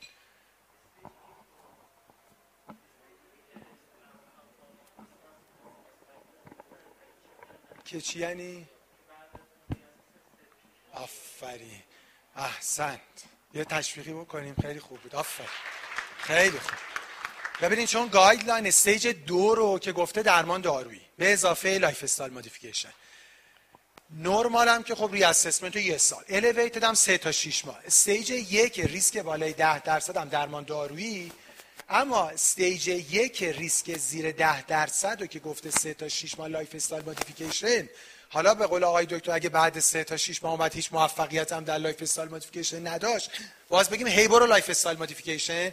این guideline چیزی نگفته بود. 2021 update ی منتشر کرد گفت اگه بعد سه تا 6 ماه موفق نشد همونجوری که آقای دکتر گفتن اینا رو هم درمان دارویی شروع این گروه فقط سه تا 6 ماه فرصت دادید که بله. شاید بتونن فشار رو کاهش بدن. در غیر این صورت خوب اینا رو بعد مجبوریم درمان کنیم. ببینید guideline رفته به سمت همین نکته که آی دکتر فرمودن. عمده مریضا رو میگه مداخله دارویی و lifestyle modification تنها استثنا تو risk factor ها تری‌گلیسیریده اونم به خاطر اینکه خیلی تابع lifestyle modification ضمن اینکه خود استاتین هم حسابی میارتش پایین. و ما تا هزار حالا خیلی نگران چیز خاصی هم نیستیم. ببخشید دکتر قنواتی بفرمایید. مرسی. خب حالا این case از قبل داشت درمان می‌گیره ولی باز توصیه guideline رو یه مرور کوتاهی با هم داشته باشیم. این guideline اروپایی چون خیلی guide... این الگوریتمش خیلی کمک کننده است. استثنا من از guideline اروپایی این رو گذاشتم. میگه که افرادی که می‌خوایم درمان شروع بکنیم اگر فشار ما systole مون بیشتر از 20 میلیمتر جیوه بالا باشه یا diastole 10 میلیمتر جیوه بالا باشه. یا بیمار بیمار های ریسکی باشه معمولا اینا رو درمان از ابتدا دو دارویی می‌ذاریم. یعنی استثنامون بیماران stage یک low risk مون هستن. اینا رو با یه, در... یه دارو شروع می‌کنیم. ما بقیه بیماران رو عملا با دو دارو شروع می‌کنیم. توصیه guideline اینه که single pill combination یه داروی ترکیبی رو برای بیمار شروع می‌کنید. باز توصیه guideline اینه که این معمولا بهتره که ترکیب ACE inhibitor یا ARB با calcium channel blocker یا diuretic باشه خوشبختانه تا به جز به استثنای بحث lipid که یه به قسمت در دسترس نداشتیم اینا رو در دسترس داریم. بنابراین نگرانی از بابت این نداریم. ما تو ایران combination ACE با calcium channel blocker ACE رو نداریم ولی ای آر بی با کلسیم چنل بلاکر ای آر بی با دیورتیک رو داریم. درسته. ACE رو نداریم که حالا خیلی ناراحت هم نیستم من واقعیتش. دیگه ترکیب thiazide اه، like آر هم نداریم. یعنی ما ترکیب combination هم نه نداریم. اونا رو نداریم. ما تنوع زیادی نداریم ولی گزینه داریم که استفاده بکنیم حداقل. تو step دو اگر با این combination ها یکی از این combination ها درمان منجر به کنترل فشار نشد اینجا باز توصیه اینه که single pill ولی triple therapy بکنیم. یعنی اگه با دو تا دارو به درمان نرسیدیم که یک قرص استفاده کردیم حالا این دفعه باز یک قرص ولی سه دارویی استفاده کنیم. نهایتا اگر با ترکیب سه به کنترل مناسب فشار نرسیدیم حالا اینجا می‌تونیم داروی دوم رو اضافه کنیم. من فکر می‌کنم درصد خیلی زیادی از مریضا رو میشه تا این مرحله کنترل کرد و چقدر حجم زیادی از داروهای سبد مریض رو میشه اینجوری حداقل براشون کم کرد. تو stage سه حتما باید حواسمون آملودیپین والزارتان 5 80 برای بیمار بذاریم. و در مورد دو حالا agent هایی که ما داریم من تبدیل رو انجام دادم انالاپریل 10 میلی گرم باز معادل والزارتان 80 میلی گرم کاپتوپریل چون اینا 50 که نمی‌خوایم حفظ کنیم که. نه نه. یعنی حالا به قول شما جدول رو بعدا در اختیار همکارا دارن. الان میشه همین مریض رو حل کنین برامون. همین مریض یعنی الان دو تا. بیمار دو تا. می‌خوام بگن؟ بیمار باید fixed dose combination بگیره. استاندارد درمان hypertension اینه که بیمار چند تا دارو نگیره دیوایدد هم درمان نشه. اینکه گرونترم هست مطالعات نشون دادن که این کار cost effective هم هست. برای همین از نظر WHO مثل داروهای anti TB fixed dose combination های درمان hypertension جز داروهای ضروریه که در low income country باید available باشه مثل داروی anti TB یعنی لطفا این جمله رو تو ذهنمون باشه. fixed dose combination داروی لاکچری نیست. ما داروهای لاکچری هم داریم تو پزشکی ولی این داروی لاکچری نیست. یعنی حتی اگه گرونتره سودش برای مریض cost ش رو جبران می‌کنه. این نکته خیلی مهمیه. حالا دکتر قنواتی می‌خوان بذار چند تا دارو می‌خوان. دو تا آتنولول دو تا لوزارتان این شد چهار تا. نصف تریامترن پنج تا.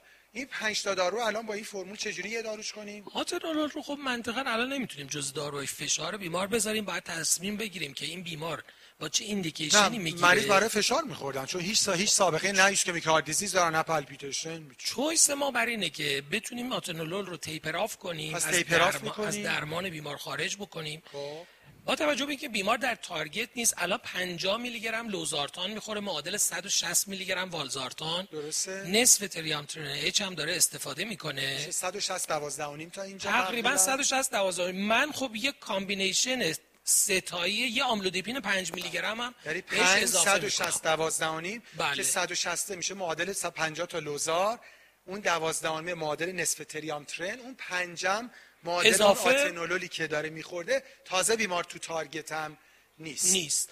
و بعد آتنولول رو حالا یه پروتکل 20 تا 25 درصد taper off به تدریج کاهشش مگر اینکه بیمار واقعا tachycard باشه و به خاطر tachycardی استفاده کرده باشه که خب اون بحث جداگونه ایه اینم جدول حقیقت threshold درمان و target درمانه که به جز بیمارانی که خب صحبت کردیم CVD risk کمتر از 10 درصد دارن. که به شرط فشار بالای 140 روی 90 اونا رو درمان می‌کنیم. یا به قول دکتر ریایی بعد از follow-up 3 تا 6 ماه اگر کمتر نشد ما بقیه بیماران همه با 130 روی 80 به بالا درمان میشن و تارگت کمتر از 130 و کمتر از 80 خواهد بود. به استثنای بیمارانی که سکندری استروک هن. اونا هم اگر فشارشون بالای 140 روی 90 باشه شروع می‌کنیم. ولی باز اگه درمان کردیم میرسونیم به زیر 130 روی 80 خیلی خوب خیلی متشکرم در مورد بحث بله. نان فارماکولوژیک هم من خیلی خلاصه بگم اگه دقت بکنید میزان تاثیر رو در سمت راست توی گروه بیماران فشار خونی می‌بینید. کاهش وزن به ازای هر یک کیلو یک میلیمتر جیوه فشار رو میاره پایین. به طور متوسط با کاهش وزن میشه تا 5 میلیمتر جیوه کاهش فشار رو داشت. 5 میلیمتر جیوه تقریبا معادل لودوز یا دوز متوسط یه داروی فشار خونه. یعنی کاهش وزن می‌تونه معادل یک دارو اثر کنه. دش دایت که حالا خیلی وارد جزئیاتش نمیشیم در حد 11 میلیمتر جیوه در بیمار فشار خونی فشار میاره پایین. معادل دو تا داروی فشار خون. کاهش مصرف نمک می‌تونه در حد 5 میلیمتر جیوه. یعنی معادل یک داروی این کار رو انجام بده. صفحه بعد رو هم اگر ببینیم افزایش میزان مواد غذایی که پتاسیم دارن. نه مکمل پتاسیم اون هم می‌تونه 4 تا 5 میلیمتر جیوه کاهش بده. ورزش چه به صورت هوازی چه به صورت dynamic resistant isometric resistant همه می‌تونن منجر به کاهش بشن و بالاخره moderation مصرف الکل هم می‌تونه باعث کاهش میزان فشار بشه. خیلی متشکرم. نکته من می‌دونم یه ذره برنامه‌ام عقب هستیم ولی چون به خاطر اهمیت موضوع چون داریم، ولی کلی سوال بله. داریم. یه fixed dose combination سوال چون این. جلسات بالاخره یه بخشیش هم داستان fixed dose combination هاست. آقای دکتر اشاره کردم. ببینید در مورد fixed dose combination ها که یه داروی لاکچری نیست من دو تا نکته رو اشاره کنم. ببینید این مریض به خصوص دیابت polypharmacy یعنی 12 تا دارو داشته می‌گرفته. 5 تا برای دیابتش 5 تا برای فشار خونش من یه نکته رو بگم. مریضی که یک قرص مثلا میگه یه دونه والزارتان بخور. در long time شانس این که compliance داشته باشه 80 درصد یعنی یک قرص. همین رو اگه بگی دو بار بخور میشه 70 درصد. وقتی میگی سه بار بخور میشه 60 درصد. و وقتی دارو چهار بار میشه به زیر 50 درصد می‌رسه. و این 30 درصد mortality و hospitalization رو زیاد می‌کنه. اینجاست اون بحث cost benefit ی که دکتر اشاره می‌کنه. می‌خوام بگم این بحث لاکچری نیست. با مرگ مریض و با بستری شدنش رابطه داره.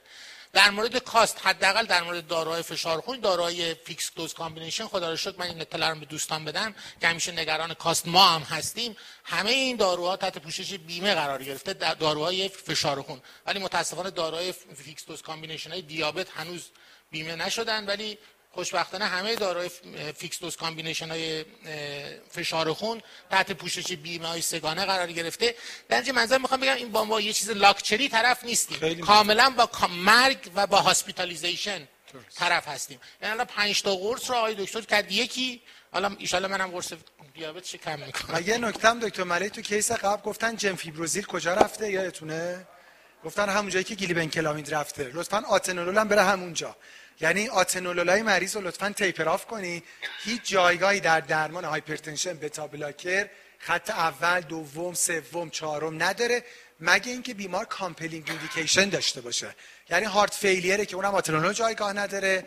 تازه اگر می‌خوایم برای hypertension بدیم بهتره یه دارویی مثل کارودیلول بدیم که alpha blocker هم باشه فشار بهتر بیاره پایین. آتنولول رو یه جوری خلاصه taper off کنیم. تازه این مریض کنترل قندش هم به هم می‌زنه impotence هم میده نمی‌دونم depression هم برای مریض میده. بعد bradycard ش هم می‌کنه و هزار تا گرفتاری دیگه.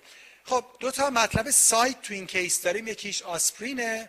های تو صادقی بدیم ندیم به این مریض آسپرین رو چجوریه؟ حالا تقریبا هر کاردیولوژیستی بیشترین سوالی که تو مطب و توی مهمونی و توی خیابون ازش میشه اینه که بالاخره یکی می‌پرسه آسپرین بخورم؟ من میگن 50 سالم شده یا 60 سالم شده. کی آسپرین بخورم؟ واقعیت اینه که اویدنس هایی که تو سالهای اخیر به دست اومده نشون میده اگرچه آسپرین ریسک کاردیوواسکولار ایونت ها رو کاهش میده ولی از اون ور ریسک major bleeding ها رو هم افزایش میده. و این افزایش ریسک bleeding و کاهش ریسک cardiovascular disease یه چیزای تقریبا معادل همه. خیلی شب... خیلی نزدیک به همه. یعنی همونقدر که مفیده مضر هم هست. البته تو کسانی که ریسک cardiovascular disease شون بالاتر multiple risk factor دارن. خب تاثیر مثبتی یک کمی از تاثیر منفیش بهتره. اونایی که جوونترن و ریسک فاکتور ندارن تاثیر منفیه یک کمی از تاثیر مثبتش بیشتره. اینا مثل دو تا کفه ترازو هن. خیلی پایاپای هم قرار گرفتن. بنابراین تو سالهای گذشته تو چند سال گذشته او تأکیدی که به عنوان پرایمری پریونشن ما به جامعه بگیم آسپرین بخوریم این که کاملا دیگه منسوخ شده. موارد کمی هست که هنوز ممکنه ما recommendation ی داشته باشیم. مثل کسانی که multiple risk factor دارن در خطر بیماری cardiovascular هستن و از اون risk factor bleeding ندارن. تو این افراد discussion می‌کنیم برای مریض توضیح میدیم که ممکنه یه کمی مفید باشه ولی از اون ور ریسک bleeding رو ممکنه افزایش بده. اگه فرد راضی باشه و دلش بخواد تو مریضای high risk تر هنوز ممکنه جایگاهی داشته باشه. ولی تو مریضایی که low risk هستن که قطعا جایگاهی نداره. اون update های جدیدی که اومده در مورد آسپرین مثلا الان تو update آخری که اومده برای سال 2021 گفته افرادی که بین چهل سال تا 60 سال دارن. 40 سال تا 59 سال. اگه ریسک cardiovascular disease 10 سالشون بالای 10 درصده. ممکنه اینا benefit یه کمی بیشتر از ریسک باشه. ممکن توی افراد هنوز جایگاهی داشته باشه. ولی تو افراد زیر 40 سال جایگاهی نداره. تو افراد بالای 60 سال 60 سال هم تو این باز guideline جدید و این recommendation جایگاه زیادی نداره. بالای 70 سال که معمولا ریسک خیلی بیشتر از benefit ه. و من بالای 70 سال دیگه خیلی به ندرت ما به عنوان primary prevention سراغ آسپرین میریم چون می‌دونیم ریسک bleeding زیاده. پس یه جمله کلی اگر من بخوام بگم اینه که مفید بودن و مضر بودن آسپرین تقریبا پایا پای همدیگه است. هیچ کدومش از اون دیگری معمولا خیلی بیشتر یا کمتر نیست. تو افراد high risk تر یک کمی ممکنه مفیدتر باشه. تو افراد low risk تر یک کمی ممکنه مضرتر باشه. اینی که جامعه بخواد روتین همه آسپرین بخورن اصلا جایگاهی نداره. بالای 70 سال معمولا جایگاهی نداره. تو افراد بین 40 تا 60 سالی که multiple risk factor و ریسک cardiovascular نیست ممکنه تو 10 سال یعنی ریسک 10 سالشون بیشتر از 10 درصد باشه ممکنه هنوز یه جایگاه کمی داشته باشه ولی حتما باید این ریسک discussion با بیمار انجام بشه. اسلاید بعدی رو اگر نشون بدید این recommendation American Diabetic Association هست. در مورد آسپرین چون بیمار ما دیابت داشت. American Diabetic Association میگه که آسپرین رو شما می‌تونید به بیمار بدید. اگر multiple risk factor غیر از دیابت مریض داره البته باش discuss باید بکنید که این benefit خیلی benefit زیادی نیست. ریسک bleeding رو هم بالا می‌بره. اگر که بیمار مایل باشه تو افراد دیابتی با multiple risk factor هنوز ممکنه جایگاهی داشته باشه و بیمار اگه مایل باشه می‌تونه استفاده کنه.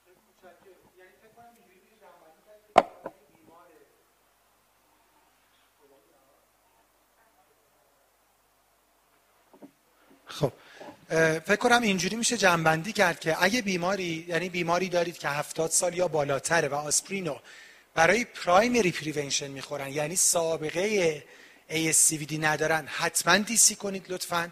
این اتفاقیه که برای آسپرین در سالهای اخیر افتاد. این تمام trial ها به ضرر آسپرین بود در این سالهای اخیر در primary prevention. واقعیتش در secondary prevention هم آسپرین هی داره جایگاهش همینجور ضعیف میشه. ولی فعلا با سکندری پریونشن کاری نداریم. پس بالای 70 ساله ها رو لطفا قطع کنید. زیر 50 ساله ها هم لطفا قطع کنید. میمونه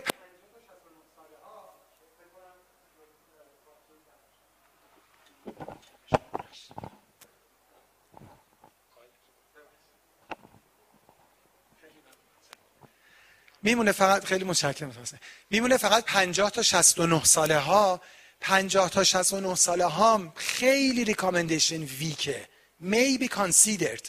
این guideline ی که آقای دکتر آسادی گذاشتن ببینید این جدیدترین guideline دیابته دیگه. ما از مریض مبتلا دیابت که high risk تر نداریم که.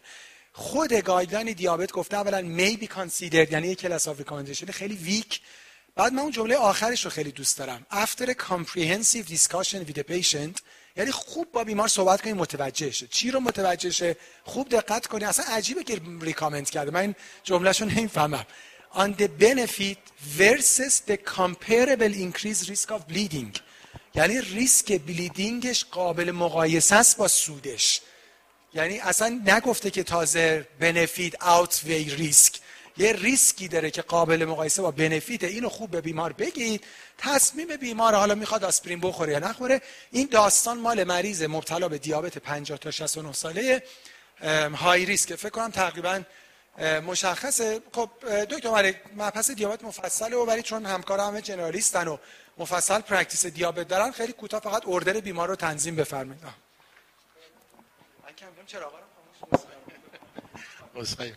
خدمت شما در مورد دیابتش هم خدمت شما عرض کنم. با همون زا... اولا که دوست داریم A1C مریض زیر هفت باشه و اگر می‌تونید ریسک hypoglycemia بهش تحمیل نکنید زیر 6 و نیم باشه. چون مریض complication های خیلی جدی نداره چشش خوبه. یه مختصر پروتئینوری داشته قلبش intact. در نتیجه مریض سود می‌بره از اینکه ما A1C شرطی پایینتر نگه داریم به شرط اینکه بهش hypoglycemia تحمیل نکنیم. از زاویه دید compliance همونجور که صحبت کردیم گلیبنکلامید دارویی که ریسک hypoglycemia میده داروی خوبی نیست. اگه hypoglycemia بده سه روز تا هفت روز ممکنه طول بکشه نیاز به admission پیدا می‌کنه. نتیجه ما دوست داریم از داروهایی که الان available داریم فراوون. و مریض ریسک hypoglycemia رو درش کم می‌کنه. این مریض BMI هم بالا بوده. نتیجه دلمون می‌خواد یه دارویی هم بدیم که چند کیلو هم احتمالاً لاغر کنه. نتیجه من با این concept این مریض ما دو گرم یک گرم متفورمین می‌گرفته. 5 میلی گرم 5 گلیبنکلامید می‌گرفته و دو تا هم آکاربوز آکاربوز تقریبا فراموش کنید. آکاربوز دارویی که باید همون جایی که جن فیبروزیل بله بله. یه ذره تازه از عقب‌تر است بخاطر اینکه دارویی که باید متعدد بخوره فلکچویشن میده قیمتش بالاست و مری داروی خیلی خوبی نیست. نجه دو تا دارو گلیبنکل مجموعه اینها رو من خیلی طولانی نشه. ترجیح ما اینه که مثلا بریم الان fixed dose combination هایی که داریم. ما الان یه fixed dose combination سه دارویی available داریم.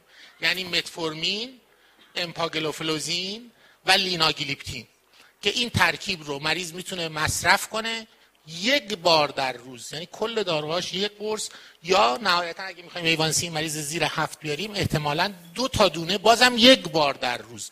یعنی بازم دیوایدد نیست. یعنی دوتاشو مثلا صبح با هم دیگه می‌خوره و می‌تونه کنترل کنه. مشکلی که وجود داره داروهای سه دارویی یه ذره cost ش بالاست. می‌تونید این رو تبدیل کنید به combination های این که متفورمین رو جدا بدید و combination امپاگلوفلوزین و خدمت شما عرض کنم لیناگلیپتین رو بدید. یعنی در حقیقت دو تا قرص میشه یه مقدار قیمت پایین تر میاد یا شاید 50 درصد قیمت پایین تر بیاد. فعلا تا زمانی که بیمه بشن اینا option ایی که می‌تونید در نظر بگیرید. برای مریضتون ولی در مجموع و این به خاطر اون جزء امپاش در مریضی که high risk ه. ریسک cardiovascular کم می‌کنه وزنش رو 3 کیلو 4 کیلو ممکن است کم کنه. ریسک hypoglycemia نداره و برای اون پروتئینوری هم که داره مریض از امپاگلوفلوزین سود می‌بره و در مجموع به نظر میاد هم تعداد دارو 5 تا قرص مریض رو کردیم به دو تا قرص بتونه وزنش آوردیم پایین. ریسک پیشروی renal ش رو کاهش دادیم و همینجور یه protection قلبی براش ایجاد کردیم لطفا همه تمرکز کنیم هم همکارای سالن هم, هم همکاری که آنلاین با ما هستن. یه بار order بیمار رو wrap up کنیم. اولا strong advice و پلان لطفا. برای lifestyle modification نه فقط نصیحت. با توجه به اینکه بیمار به target نرسیدن. دکتر قنواتی گفتن در همه گروه ها target زیر 138 داده و multiple divided blood pressure medication دارن مصرف می‌کنن. بهتر لوزارتان DC بشه تریامترن DC بشه آتنولول taper off بشه. قانون taper off بتا اینه که ظرف دو هفته قطع بشه که بیمار rebound تاکیکاردی پیدا نکنه. و برای بیمار آملودیپین والزارتان هیدروکلروتیازید 560 12 یه نکته تو پرانتز اگه اینجا شما اون پنجم نذاشتین و فقط 160 دوازده گذاشتین و بیمار رو follow کردینم به نظرم طوری نیست علتش اینه که همونجوری که دکتر قنواتی گفتن وقتی داروها fixed dose combination میشن فقط این نیست که تعدادشون کم میشه. اثرشون هم بیشتر میشه یعنی potent تر میشن. می‌تونیم فقط مثلا 160 12 نیم بدیم یا حتی 560 بدیم و بیمار رو follow کنیم. اگه لازم شد بکنیم سه دارویی. follow-up با home blood pressure monitoring یا هولتر LDL بیمار 77 فرمودن بیمار بیمار مبتلا به دیابت high risk چون میکروآلبومینوری داره. آتور 10 که moderate dose ه تبدیل می‌کنیم به روزواستاتین 20 که high dose ه TG بیمار 400 فرمودن درمان دارویی نمی‌خواد. فعلا فقط diet lifestyle modification و correct dose استاتین. چک lipid panel دو ماه بعد لطفا follow-up رو فراموش نکنیم. راجع به آسپرین فرمودن که خیلی ریکامندیشن ضعیف نهایتا بر اساس شیر دیسیژن میکینگ راجع به داروها گلیبنکلامید آکاربوز متفورمین همه قد می‌تونیم یه ترکیب متفورمین امپالینا 1005 دونیم بی آی دی و اعداد قند و یک ماه دیگه چک کنیم. ما اینجوری برنامه ریزی بکنیم که یکی دو دقیقه ترانزیشن کیس بعد ده دقیقه و خیلی سوال داریم راستش تا نه که به ما زمان دادن. سوالات رو انشالله من تونتون بپرسم و همکاران پنل پاسخ بدن. ترانزیشن رو بدین و بعد به من بگین که شروع کنم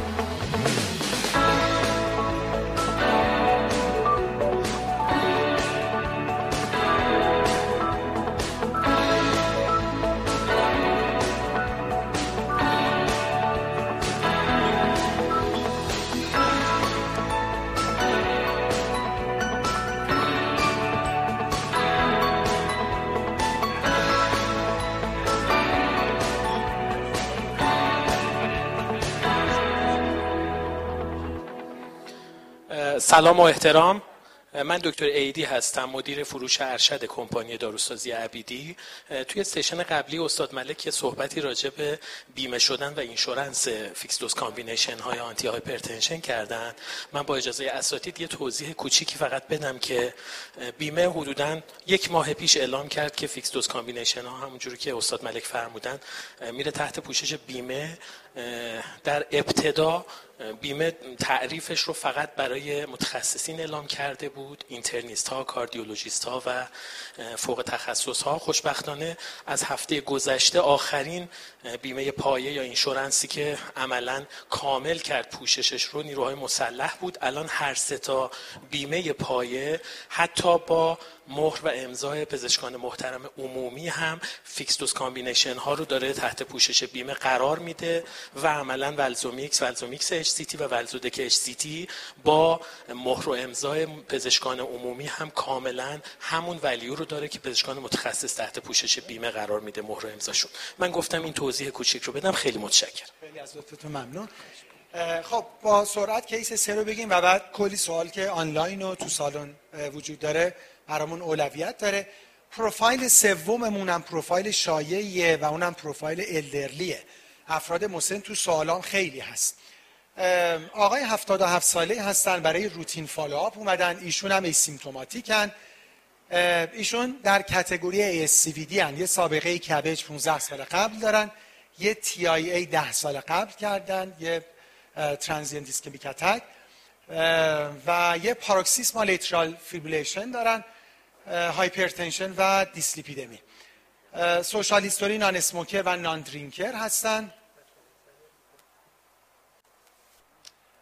داروهای ایشون آسپرین مصرف می‌کنن طبیعتا ایشون برای secondary prevention اپیکسابان دو میلی گرم بی آی به خاطر ای که دکتر قنواتی برای ما توضیح خواهند داد که آیا با این ترکیب antithrombotic موافقیم یا نه. آتورواستاتین 20 میلی گرم روزانه یعنی moderate intensity کپتوپریل 25 میلی گرم BID و سوالی که همکارامون راجع به supplement داشتن در اینجا بهش می‌پردازیم supplement امگا 3 و supplement CoQ10 هم دارن مصرف می‌کنن. بیمار قد و وزنشون خوبه فشار 132 و 82 دکتر قنواتی فرمودن که در target نیست. راجع به LDL حالا توضیح خواهند داد همکاران. ایشون هولتر بستن. اوورال اوریج 128 رو 72 اگه اون table رو عکس گرفته باشین و دیده باشین یا الان جلوتون باشه در stage یک hypertension daytime 130 رو 80 nighttime 116 روی 68 lab test شون کراتینین یک و دو الکترولیتا نرمال قند 90 A1C 56 LDL بیمار 61 ظاهر عدد که عدد خوبیه. HDL 55 و یه TG 210 که به هر صورت کمی بالا هست. و یه TFT نرمال اگه موافق هستین از voting عبور بکنیم و وارد discussion بشیم.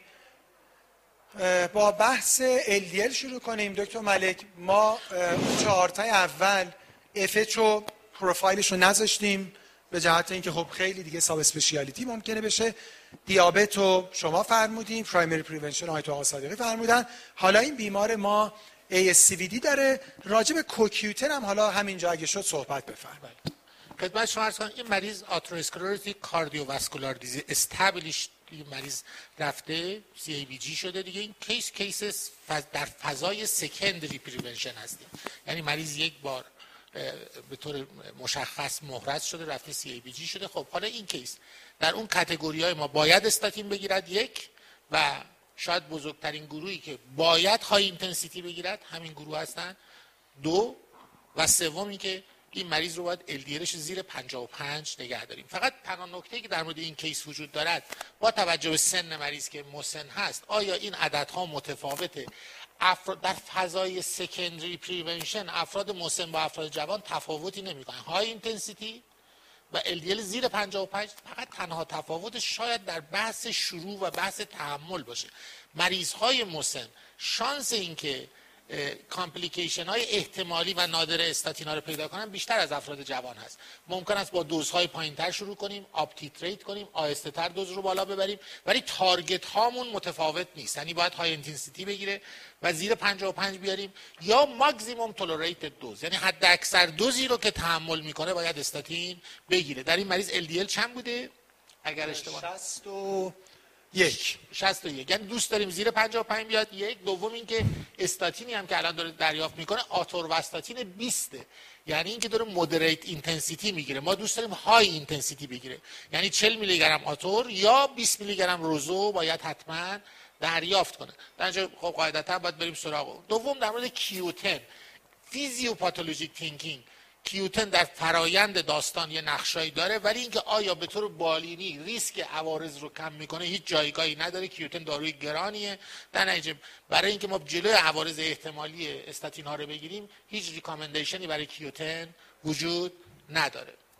خیلی. در نتیجه پس حد maximum tolerated dose high intensity و LDL زیر 55 البته با احتیاطاتی که در سنهای بالا بهش توجه می‌کنه خیلی متشکرم. فقط نکته رو که من highlight بکنم پس در elderly بین guideline ها در secondary prevention هیچ اختلافی وجود نداره. حتما بیمارها intensity dose استاتین می‌خوان. حتی اگه سنشون بالا باشه مگه اینکه حالا concern ی به جهت عوارض interaction ها وجود داشته باشه. ضمن اینکه چون به عنوان secondary prevention هست تازه اگه به target زیر 55 نرسیدیم حتما با class of recommendation یک indication داره که ezetimibe add بشه. متاسفانه ezetimibe هم الان خیلی خیلی سخت گیر میاد و تازه اگه با ezetimibe هم به target نرسید چون secondary prevention ه با class of recommendation یک و level of evidence A یعنی مثل خود استاتین بیمار indication داره که PCSK9 هم دریافت می‌کنه available در همه جای دنیا گرونه ولی بیمار سود زیادی می‌بره خوشبختانه البته PCSK9 تو دنیا 50 درصد افت قیمت داشتن. برای همین امیدوارن که مصرفشون بیشتر بشه. و خب مطالعات هم روز به روز در حقیقت به نفعشن. حالا حتما در practice ما هم وارد خواهند شد. یه بحث secondary رو یه بار به definition هممون رو فکر کنم با هم یکسان بکنیم آره. آره. secondary prevention یعنی کسی که atherosclerotic cardiovascular disease داره. یعنی بیمار یا سکته مغزی کرده. یا گرفتگی عروق کرونر بالای 50 درصد داره یا استنت گذاری شده یا جراحی شده سومیش مریضیه که بیماری عروق محیطی داره یعنی آورت و عروق های تحتانی. این سه تا گروه میشن گروه پیشگیری secondary secondary prevention و گروهی هستن که آقای دکتر گفتن دیگه بالاترین ریسک رو دارن. و در مورد هر گروهی یه ذره کوتاه بیایم این گروه ها رو دیگه اصلا کلا تخفیفی هم براشون نداریم. خب فکر کنم خیلی متشکرم. راجب TG فکر کنم کوتاه میشه ازش عبور کرد. مبحث بعد TG هم که خودتون بفرمایید بحث hypertension بیمار این دوتا رو با هم بفرمایید بله TG که قبلا صحبت شد که باز همون secondary cause ا رو پیدا کنیم. اگه وجود داره lifestyle درست کنیم. استاتین maximally tolerated dose و سایر داروهای ضد لیپید. اگه LDL زیر 55 نیامد اگر TG بین 150 تا 500 باقی موند تنها دارویی که ممکن وجود داشته باشه که کمک کنه icosapent ethyl ی که وجود نداره اینجا. بنابراین همون lifestyle modification و کار بیشتری لازم نداره. متشکرم. و بحث hypertension و در مورد فشار خون فشار خون بیمار تو گول نیست. هم فشار خونش تو مطب بالاتر از goal چون goal باید زیر 130 رو 80 باشه اینجا 142 رو 92 و اگرچه داره کاپتوپریل می‌گیره و ambulatory هم باز تو گل نیست چون day... ambulatory daytime ش باید زیر 130 رو 80 باشه. اینجا 130 رو 80 باز total ش هم کل 24 ساعت هم یک کمی بالاست. بالای 125 روی 75 هست. 128 پس باید داروی antihypertensive مریض رو هم adjust کنیم بر اساس اون compelling evidence هایی که وجود داره. ببینیم چه مشکلاتی مریض داره بهترین دارو رو برای اون مشکلات. انتخاب کنیم. چون همیشه اصل درمان hypertension اینه که دارو رو انتخاب کنیم که نه تنها فشار تنظیم می‌کنه اون compelling evidence ها رو هم درمان کنه. مثلا اگه مریض heart failure داره برای heart failure ش هم خوب باشه. مثلا اگه مریض ischemia داره برای ischemia خوب باشه. پس باید اون compelling evidence ها رو ببینیم توی مریض چیا وجود داره. یکی از compelling evidence ها اینه که مریض CAD قبلا CABG شده. تو مریضای CAD خب اگر ischemia یی وجود داشته باشه beta blocker خیلی خوبه. اگر LV dysfunction دارن ACE inhibitor یا ARB خوبه. ولی خوشبختانه مریض ما نه ischemia داره نه LV dysfunction داره. بنابراین ischemic اون CABG که قبلا کرده compelling evidence ی به ما نمیگه چه دارویی براش مناسب تره دومین compelling evidence ی که وجود داره اینه که مریض TIA کرده قبلا. تو مریضای TIA ما می‌دونیم که diuretic ا و ACE inhibitor ا یا ARB ا یا combination اینا خیلی موثره و ریسک event ها رو کمتر می‌کنه. پس تو مریضی که قبلا تی آی یا سی کرده باید یا diuretic انتخاب کنیم thiazide انتخاب کنیم یا ACE inhibitor یا ARB و یا combination ی از اینا اگه فشار کنترل نشه. اسلاید بعدی باز. مریض قبلا یعنی در واقع paroxysmal AF و guideline به ما میگه تو مریض paroxysmal AF ARB مثل والسارتان می‌تونه از تکرار AF جلوگیری کنه. پس چند تا compelling evidence وجود داره. یکیش سنشه که 78 سالشه. تو سن بالا long acting dihydropyridine type calcium channel blocker و diuretic choice خوبیه.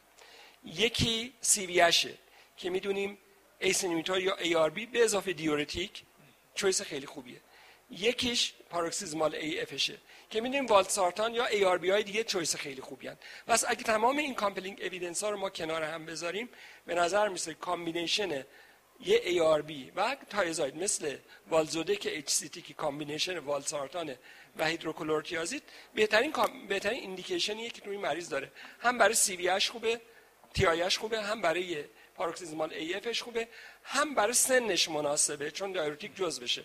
و بنابراین من توصیهم والزودک HCT هست. خیلی متشکرم. و آخرین نکته ای که تو میشه چون خیلی مبحث wide یه ولی هم بیمار as whole می‌خوایم ببینیم. راجب ترکیب آسپرین 80 و اپیکسابان دو BID نظرتون چیه؟ حالا اگه اسلاید بعد رو ببینیم تنظیم دوز آپیکسابان نکته مهمش بر اساس عملکرد کلی است که حالا توی ستون سمت راست آخر می‌دونی اپیکسابان رو اگر بیماری اندیکاسیون نداشته باشه که دوزش رو کم بکنیم باید با دوز استاندارد 5 میلی گرم بیایدی استفاده بکنه. بحث استفاده از یه آنتی پلاکت کنار یه آنتی کوآگولان در بیماری که AF و CAD داره دو بازه زمانی متفاوت داره. یکی زمان کمتر از یک سال حالا حدودی کمتر از یک سال میگم اکیوت ستینگه که ممکنه در این بازه زمانی ما بخوایم یه آنتی پلاکت و یه آنتی کوآگولان رو با هم بدیم. دقت کنید توی بازه زمانی سه تا رو با هم نمیدیم یعنی آسپرین کلوپیدوگرل و آنتیکواگولان رو با هم نمیدیم. اگر لازم باشه ممکنه مثلا در یه بازه یک هفته ای به بیمار بدیم. بعد از اون بلافاصله تبدیل میشه. یا آنتی پلاکت حذف میشه یا کلوپیدوگرل یا آسپرین همراه با آنتیکواگولان استفاده میشه. یادمون باشه مریض AF جزء مهمش پیشگیری از ریسک سکته مغزیه و اون آنتیکواگولانه که جلوش رو می‌گیره. بنابراین برای چنین کیسی اگر از بازه زمانی یک سال گذشته که این کیس خیلی بیشتر از اون گذشته شما نیاز به مصرف آسپرین ندارید. چون بعد از یک سال آنتی پلاکت بیمار حذف میشه و بیمار فقط آنتی کوآگولان استفاده می‌کنه. برای یک سال اول بعد از event ش که حالا استنت کرونر گذاشتن یا CABG براش کردن تو اون بازه زمانی ممکنه بخواد آسپرین یا کلوپیدوگرل رو با آپیکسابان استفاده کنه. از یک سال که بگذره دیگه نیازی به آنتی پلاکت نداره فقط آنتی کوآگولان استفاده خیلی عالی. و اون ستام که فرمودین بیمار هیچ کدومو نداره. یعنی زیر 80 ساله کراتینین زیر یک و نیمه وزنشون هم بالایی شسته هیچ دلیلی برای اینکه به بیمار لودوز اپیکسان بخوایم بدیم وجود نداره. اسلاید بعد اگر لطف کنین همه با هم تمرکز بکنیم. لطف می‌کنین اسلاید بعدو؟ مرسی. یه بار اردر بیمار رو با هم ببینیم و نکاتی که امکان پنل فرمودن رو رپاب کنیم. راجع فشار خون با توجه به اینکه بیمار در target نیستن و زیر 130 رو 80 نیم فشارشون نیمده و دارن divided blood pressure medication میگیرن. یعنی کپتوپریل 25 BID و صحبت شد. استاندارد درمان فشار خون بالا یک دارو به صورت fixed dose combination ه ترجیحاً کپتوپریل DC راجع به compelling indication ها فرمودن. دوست داری مریض یک ARB و یک دیورتیک thiazide like یا thiazide type بگیره.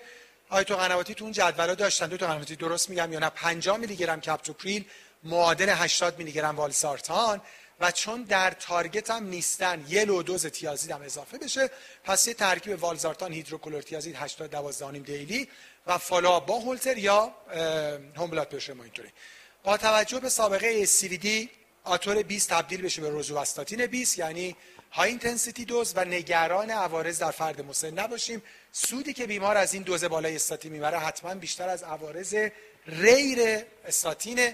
target LDL زیر 55 TG رو فرمودن 210 درمان دارویی نیاز نداریم. سوالی که شما فرمودین چه اومگا 3 supplement ش و چه کوکیوتن هیچ کدوم recommendation های evidence based نیستن. اگه نگران سبد داروی بیمار هستیم که هستیم اون داروهای اضافی رو حذف کنیم نه داروهای ضروری بیمار رو. برای آنتی ترومبوتیک با همه توصیهاتی که آیت قنواتی فرمودن و CHA2DS2-VASc score بالای بیمار 6 سابقه TIA آسپرین رو DC می‌کنیم اپیکسابان 5 BID و حتما حتما یادمون باشه که به بیمار پنتوپرازول هم بدیم. خب ما فقط take home message هامون باقیمون که پنج دقیقه از پنج دقیقه به نو تا نه و در این فرصت نسبتا خوب باقی مونده. من با اجازهتون خیلی سوال هست که اینا رو یکی یکی می‌پرسم. البته حتما خیلی هاش تکراریه سن بالا احتیاطی برای استاتین داره. آقای دکتر ملک فرمودن. من می‌خونم که یعنی مطرح شده. دکتر ملکی سوالی که چند بار تکرار شده این که در های اینتنسی دوز استاتین بین اون دو تا دوز تفاوتی هست. یعنی مثلا آتور 40 آتور 80 روزوستاتین 20 روزوستاتین 40 نه معادل همند یعنی پتانسی روزوستاتین دو برابر آتور وستاتین یعنی مثلا 10 میلی گرم روزو معادل 20 میلی آتور یا 20 میلی روزو معادل 40 میلی آتور هستش. یعنی پتانسیش دو برابر ولی نه معادل هم دیگه است. راجع به اومگا 3 روی تی جی سوال زیاد پرسن که خب دیگه توضیحات دادن اینا خیلیاش در طول پنل رسیده. دکتر قنواتی همون نکته که شما فرمودی مریض اول گفتن اگه سیگار نکشه ریسکش بیاد زیر پنج ما چیکار بکنیم؟ سیگار ترک سیگار پنج سال طول می‌کشه تا ریسک بیمار رو بیاره پایین. ما بهش میگیم که این کارو بکنه ولی الان در یعنی فردا قطع کنه ریسک شما از 18 درصد بله. نمیشه. این خیلی فردا. صبح نمیاد پایین. پنج سال بعد بیمار میشه فردی که یعنی ریسکش معادل non-smoker است بنابراین ما توصیه می‌کنیم این کار رو انجام بده که هرچه زودتر به اون پنج ساله برسه. ولی به این معنی نیست که دیگه از فردا صبح بیمار اندیکاسیون مصرف استاتین رو میشه بهش کمان که تو دیابت هم بله. الان guideline ها این هست که اگه بیمار lifestyle modification عالی داشته باشه یعنی یهو مثلا weight reduction در 15 کیلو حتی ممکنه که بیمار از دارو تو دیابت هم بی‌نیاز شه. خب، طبیعتا فشار. فشار خون هم همینه دیگه. بله دقیقاً. آره ما به بیمار میگیم مگه اینکه یه تکون خیلی بزرگی بخوره چون می‌پرسه تو دارو هم قطع میشه. همونجوری که دکتر فرمودن میگیم بعیده. مگه اینکه شما یه کار خیلی اساسی تو زندگیت انجام بدی. اه، در مورد وانس دیلی بودن داروها هم یه نکته مهم اینه که مزیت دارو رو از بین نبریم. دارویی که میشه یک بار در روز داد دو بار در روز کردنش خراب کردن خاصیت داروه. آملودیپین داروی یک بار در روزه والزارتان داروی یک بار در روزه. هیچ لزومی نداره هشت مثلا پنج هشتاد رو دو بار در روز بدیم. همینجا خب 160 سوال. پرسیدن. میگن که اه، این که ما این دارو رو دیوایدد بدیم مثلا این کارم می‌کنم. مثلا 560 رو نصف کنن نصف صبح نصف شب. یا به جای 1060 دو تا 580 بدن. این به کنترل بهتر فشار در 24 ساعت پرسیدن کمک نمی‌کنه. کمک که نمی‌کنه هیچی. adherence بیمارم کم می‌کنه. یعنی بیمار خسته میشه از تعداد زیاد دارو. راجع به جایگاه داروی ازتیمایب که صحبت شد سایت ها رو خیلی پرسیدن. دبل educational و STRIDE BP اینا رو سرچ کنیم میاد. و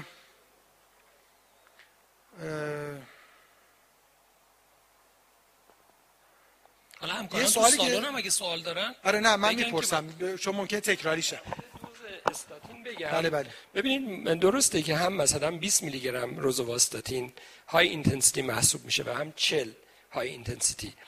پس سوال اینه که پس کی 40 بدیم کی 20 بدیم؟ اگه 20 به اندازه 40 پس 40 اصلا برای چی ساخته میشه واقعیتش اینه که استاتینا نه تنها effect کاهش LDL رو دارن که این کار رو حتما انجام میدن خاصیت های دیگه ای هم دارن. بهش میگن pleiotropic effects.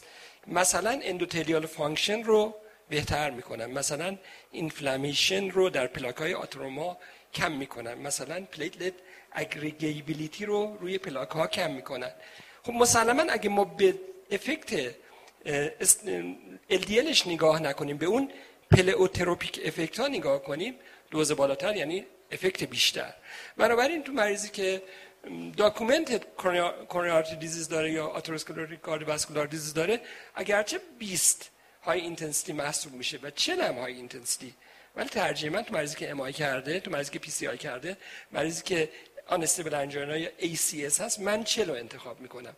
چون میگم درست effect LDLش اضافه تر خیلی نمیشه ولی شانسش اینه که اون pleiotropic effect ها بیشتر بشه و اونو باعث کاهش inflammation پلاک ها به بهتر شدن endothelial function و بهتر شدن و شانس کاهش شانس به اصطلاح event ها در آینده ممکنه بشه. ضمن اینکه guideline base اگه بخوایم بعدا داروی جدید اضافه کنیم شرطش همونجوری که شما فرمودید که maximally tolerated dose استاتین رو دریافت بکنه. مطمئن باشیم که دیگه نشد با هر دوز استاتین. دکتر قنواتی چند تا سوالم کوتاه اگه بگین راجع به ادم آملودیپینه بالاخره شکایت شایعه یه مریضان خودشون می‌دونن میرن می‌خونن تو داروهای ترکیبی هم هست. یه خود مچ پاشون ورم می‌کنه. چیکار باید کرد؟ یه بخش مهمش اینه که خب واقعیتش باید برای بیمار توضیح بدیم که این ادم نه به عنوان یه آرزه خطرناک به عنوان یکی از اثراتیه که این دارو ممکنه داشته باشه. معمولا تو دوزه های بالا بیشتره. تو دوز 5 میلی گرم کمتر دیده میشه تو دوز 10 میلی گرم میزان بروزش بیشتره. عمدتا به خاطر افزایش precapillary blood pressure ـه. بخشی از درمانش هم اضافه کردن ACE یا ARB به calcium channel blocker ـه. یعنی این بحث بیشتر در مورد آملودیپینه چون در مورد در حقیقت دیلتیازم و وراپامیل حالا هم ما فرم درمان فشار خونش رو اصلا تو ایران نداریم چون باید long acting باشه که استفاده بشه. هم عمدتا مختص آملودیپینه. یا می‌تونیم دوز رو نصف کنیم به جای پنج دو نیم استفاده کنیم به جای ده پنج استفاده کنیم. یا می‌تونیم بهش اضافه بکنیم. ACE یا ARB رو چون اونا روی کاهش فشار تاثیر می‌ذارن. خیلی به اشتباه دیورتیک استفاده می‌کنن. این ادم ناشی از افزایش مایع نیست بنابراین دیورتیک اضافه کردنم تاثیر روش نمی‌ذاره. فقط ممکنه توقع بیمار رو ایجاد کنه که این هم اضافه کردن و هیچ کمکی به رفع ادمش نکرد و نهایتا ممکنه خب واقعا در یک شرایطی آزاردهنده باشه برای بیمار که در اون شرایط خب اجبارا باید من فکر کنم مهمترین نکتهش همین باشه که بیمار بگیم یه آرزه خطرناک نیست, نیست. که یه اتفاقی داره. چون خیلی موقع از اون اصلا مشکلی نیست. مثلا یه خود ادم تحمل می‌کنن و اینا. دکتر ملکی سوالی که راجع امپاگلیفلوزین پرسیدن این که کاهش وزن ابتداییش ادامه داره که خب نه اصلا داروی اوبسیتی نیست. داروی دیابته. ولی جز داروهای دیابت کاهش وزن میده میانگین کاهش وزنش اوورال دو تا سه کیلوگرمه. حالا یه مریض ممکن است 5 کیلو و مریضای 7 کیلو 8 کیلویی هم داریم که ممکن است کم بشن. مریضی هم هست که ممکن است یک کیلو اصلا کاهش وزن نده به طور میانگین دو تا سه کیلو کاهش وزن داریم باشه مرسی. آقای تو صدقی سوالی هم راجع بحث HDL آیا تو approach ها HDL کلا target هست برای درمان یا خیر؟ نه target ی نیست. درسته ما می‌دونیم HDL بالاخره پایین هم یه risk factor ـه برای cardiovascular disease ولی تا حالا هیچ study ثابت نکرده که بالا بردن این HDL با هر دارویی روی اون ریسک تأثیری داشته باشه و بتونه event های آینده رو کم کنه. بنابراین اگرچه HDL پایین یه risk factor محسوب میشه ولی درمان HDL در حال حاضر هیچ study نشون نداده که مفید باشه و بنابراین جزو target های ما نیست. خیلی متشکرم.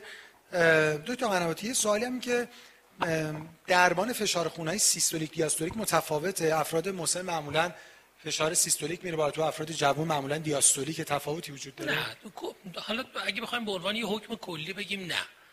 خیلی شرایط خاص داره که ممکنه به یه دلایلی همون compelling indication ها ممکنه فرد در بخوایم تغییری توش بدیم. ولی به عنوان یه اصل کلی و جنرال چه سیستول چه دیاستول هر کدوم بالا باشه درمان به طور ثابت همون چهار تا گزینه S, ARB، کلسیوم چانل بلاکر ها و تیورتیک ها تیازیدی ها جزء درمان های اصلیش هستن.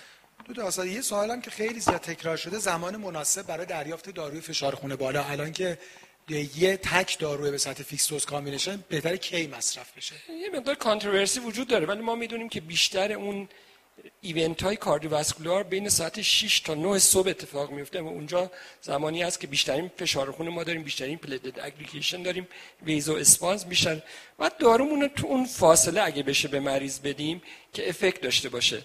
بنابراین اکثریت اعتقاد دارن که صبح بدیم بهتره چون اگر شب چون میریم میدنایت کمترین بلاد پرشر رو ما داریم و اگر مریض دارو یه دارو فقط بخوره و اون شب بخوره این ریسک رو داره که در طی خواب خیلی فشارش رو بندازه پایین. پس اگر در کل آخرش آخر شب ریسک داشته باشه. و صبح هم بیشترین ایونت ها در بین ساعت 6 و 9 صبح 6 تا 9 صبح هست. به نظر میسه تو اون فاصله خوردن دارو بهترین موقع است. ولی خیلی که متفاوت نیست. یعنی خیلی متفاوت. اگر که نیاز شد چند تا دارو بدیم اگر نیاز شد خب من ترجیح میدم داروی اصلیه رو صبح بدم. یه دارویی که حالا نیاز به دارو دوم شد اون رو شب استفاده کنم. یه دو سه تا سوال مونده. من فقط اینکه یادم نره چون چند بار گفتن. یه پرتستی قبلش برگزار کرده بودن. یعنی شش تا سوال بود که از همین کیسا شیر کرده بودن با همکارا حالا هم آنلاین هم همکاری که حضور دارن. تعداد کسایی که بیشترین جواب درست رو دادم بر اساس و بعد قرعه کشی. من اسمشون رو بخونم لطفا. آقای دکتر جواد متذکر خانم دکتر کاملیا فردوسی و خانم دکتر بتول رجبی که قرار هست که میزبان محترم برنامه کمپانی ابیدی جایزه خدمتشون تقدیم می‌کنن که من نمی‌دونم چیه ولی حتما خوب خواهد بود.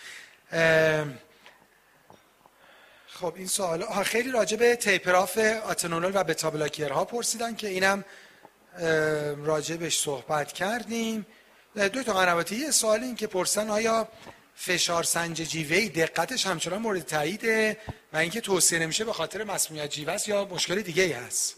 نه بیشتر عوارض خود مسمومیت با جی و تقریبا فکر کنم همه همکارا تجربهش رو داشتن دیگه. لیک همیشه داره دیگه. و استاندارد فعلا همه جا دستگاه اسیلومتری اوسیلومتریک. درست اینا هم که بله سوالی بود که این ورم بر من فرستادم من تقریبا هم یعنی تحقیقا هر سوالی فرستادم پاسخ دادم. ما تو دو سه دقیقه پایانی 13 تا تیک هوم مسیج داریم. من اینا رو خدمتتون تقدیم می‌کنم. همکاری که تو سالن هستن چون حالا در ادامه ما خدمتشون هستیم و بالاخره می‌تونیم با هم سوال جواب بکنیم. منظورم در فرصت استراحت و پذیرایی. اگه اجازه بدیم برای اینکه همکارای آنلاین قراره که ما تا نه در خدمتشون باشیم خیلی متشکرم از همکاران محترم پنل audience محترمی که با ما بودن تو سالن و همکاران محترم آنلاین. من با اجازتون فقط 13 نکته رو به عنوان take home message با شما مرور خواهم کرد. نکته اول اینه که step down your set points for a normal blood pressure number. Set point مون رو برای اعداد فشار خون نرمال بیاریم پایین. فقط systole های زیر 120 و diastole های زیر 80 نرمال هستن. هر عددی بالای این abnormal ـه take home message دوم measured at home doesn't mean unreliable. در ذهن ما و public هنوز هست که فشاری که شما تو خونه می‌گیرین که ارزش نداره. یادمون باشه. اصلا اینجوری نیست.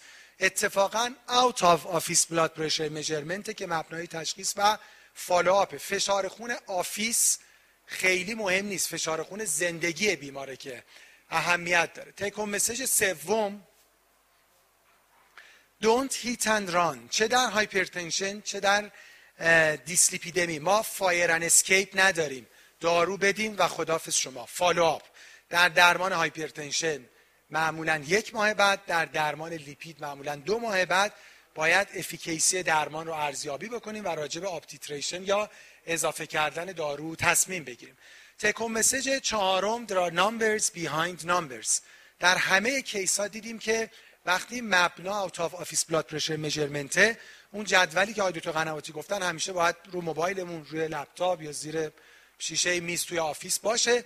و اعداد home blood pressure monitoring و ambulatory blood pressure monitoring ببینیم معادل چه stage ی در office هستن و تصمیم بگیریم که باید چی کار کنیم. take home message پنجم علی‌رغم این که میگن همه خلاصه تخم رو در یه سبد نذارین در درمان hypertension لطفا همه تخم مرغا رو در یک سبد بذارین.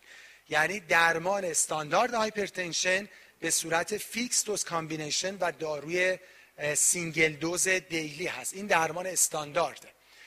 take-home message ششم age is just a number. واقعا سن یک عدده. هم در درمان hypertension هم در درمان دیسلیپیدمی در secondary prevention این که واقعا به سن ما هم قد میده راستش که یادمون میاد می‌گفتن بالای 60 سال بالای 70 سال ها 140 هم خوبه 150 هم خوبه 160 هم خوبه. الان در elderly هم target زیر 130 رو 80 لطفا نگران falling down نباشین. مریض رو خوب فشار بگیریم orthostatic change شون رو چک بکنیم درمان مناسب باشه. سودی که بیمار از درمان می‌بره خیلی بیشتر از ریسک احتمالی هست. take-home message هفتم وارد مباحث دیسلیپیدمی بشیم. hold up your decision قبل از اینکه راجع به LDL تصمیم بگیریم ببینیم بیمار در چه category هست. FH دیابت ASCVD یا نه. category چهارم که primary prevention non-diabetic ه و بعد تصمیم بگیریم. نکته بعد این که don't add to the world hunger problem. به مشکلات گرسنگی دنیا اضافه نکنیم. اعداد لیپید نیاز به fasting به صورت screening ندارد. مگر اینکه همونجوری که فرمودن TG خیلی بالا یعنی بالای 400 داشته باشیم که نیاز به fasting داشته. البته خیلی موقع چون مریض تو چکاپش آزمایش قند ناشتام داره خب بالاخره اونجا 8 ساعت ناشتا رو نیاز داریم. take-home message نهم که خیلی خیلی مهمه avoid over prescription. تقریبا همه فیبرات هایی که ما می نویسیم تقریبا بدون indication ه موارد نادرش رو فرمودن TG بالای هزار بین 500 تا هزار با شرایطی که فرمودن که بیمار علل secondary رد بشه lifestyle modification انجام شده باشه و تازه اگه high risk ه دوز مناسب استاتین هم گرفته باشه. take-home message دهم افراد مبتلا به دیابت همیشه نیاز به استاتین دارن. همیشه هم high dose مگه اینکه بیمار خیلی low risk باشه که معمولا سخت پیدا میشه. نکته یازدهم که خیلی راجعش صحبت شد این که با باورهای اشتباه در جامعه خوب در حقیقت مبارزه کنین و بالاخره با آموزش این گپ رو پر کنین. برای هر کی ما استاتین می نویسیم حتما بعدش میاد میگه دکتر شنیدم این آلزایمر میده شنیدم که عضلاتمو خراب می‌کنه شنیدم که نارسایی کبد میده. بله حالا توی چیزای مختلف اینا اینا چیزایی که خب بالاخره جز عوارضش هست و عوارض ریره و خیلی هاشم اویدنس بیس نیست و اصلا اثبات نشده. برای بیمار وقت بذاریم توضیح بدیم که اینا rare ه و سودی که بیمار از درمان می‌بره حتما از عوارض احتمالیش بسیار بسیار بیشتره. take-home message دوازدهم they may be frail but they can handle it. افراد مسن frail هستن اما استاتین رو به راحتی تحمل می‌کنن. در secondary prevention در primary prevention بالای 70 سال controversy بین guideline ها وجود داره و recommendation weak ه بالای 70 سال در primary prevention و take-home message آخر heart comes first اگه بیمار مبتلا به atherosclerotic cardiovascular disease شده حتما نیاز به high intensity dose استاتین داره. اگه به target زیر 55 و حتی در بعضی بیماران high به target زیر 40 نرسه ezetimibe نرسید PCSK9 inhibitor. خب خیلی متشکرم. شب خوبی داشته باشین. از همکار محترم پنل خدا نگهدار.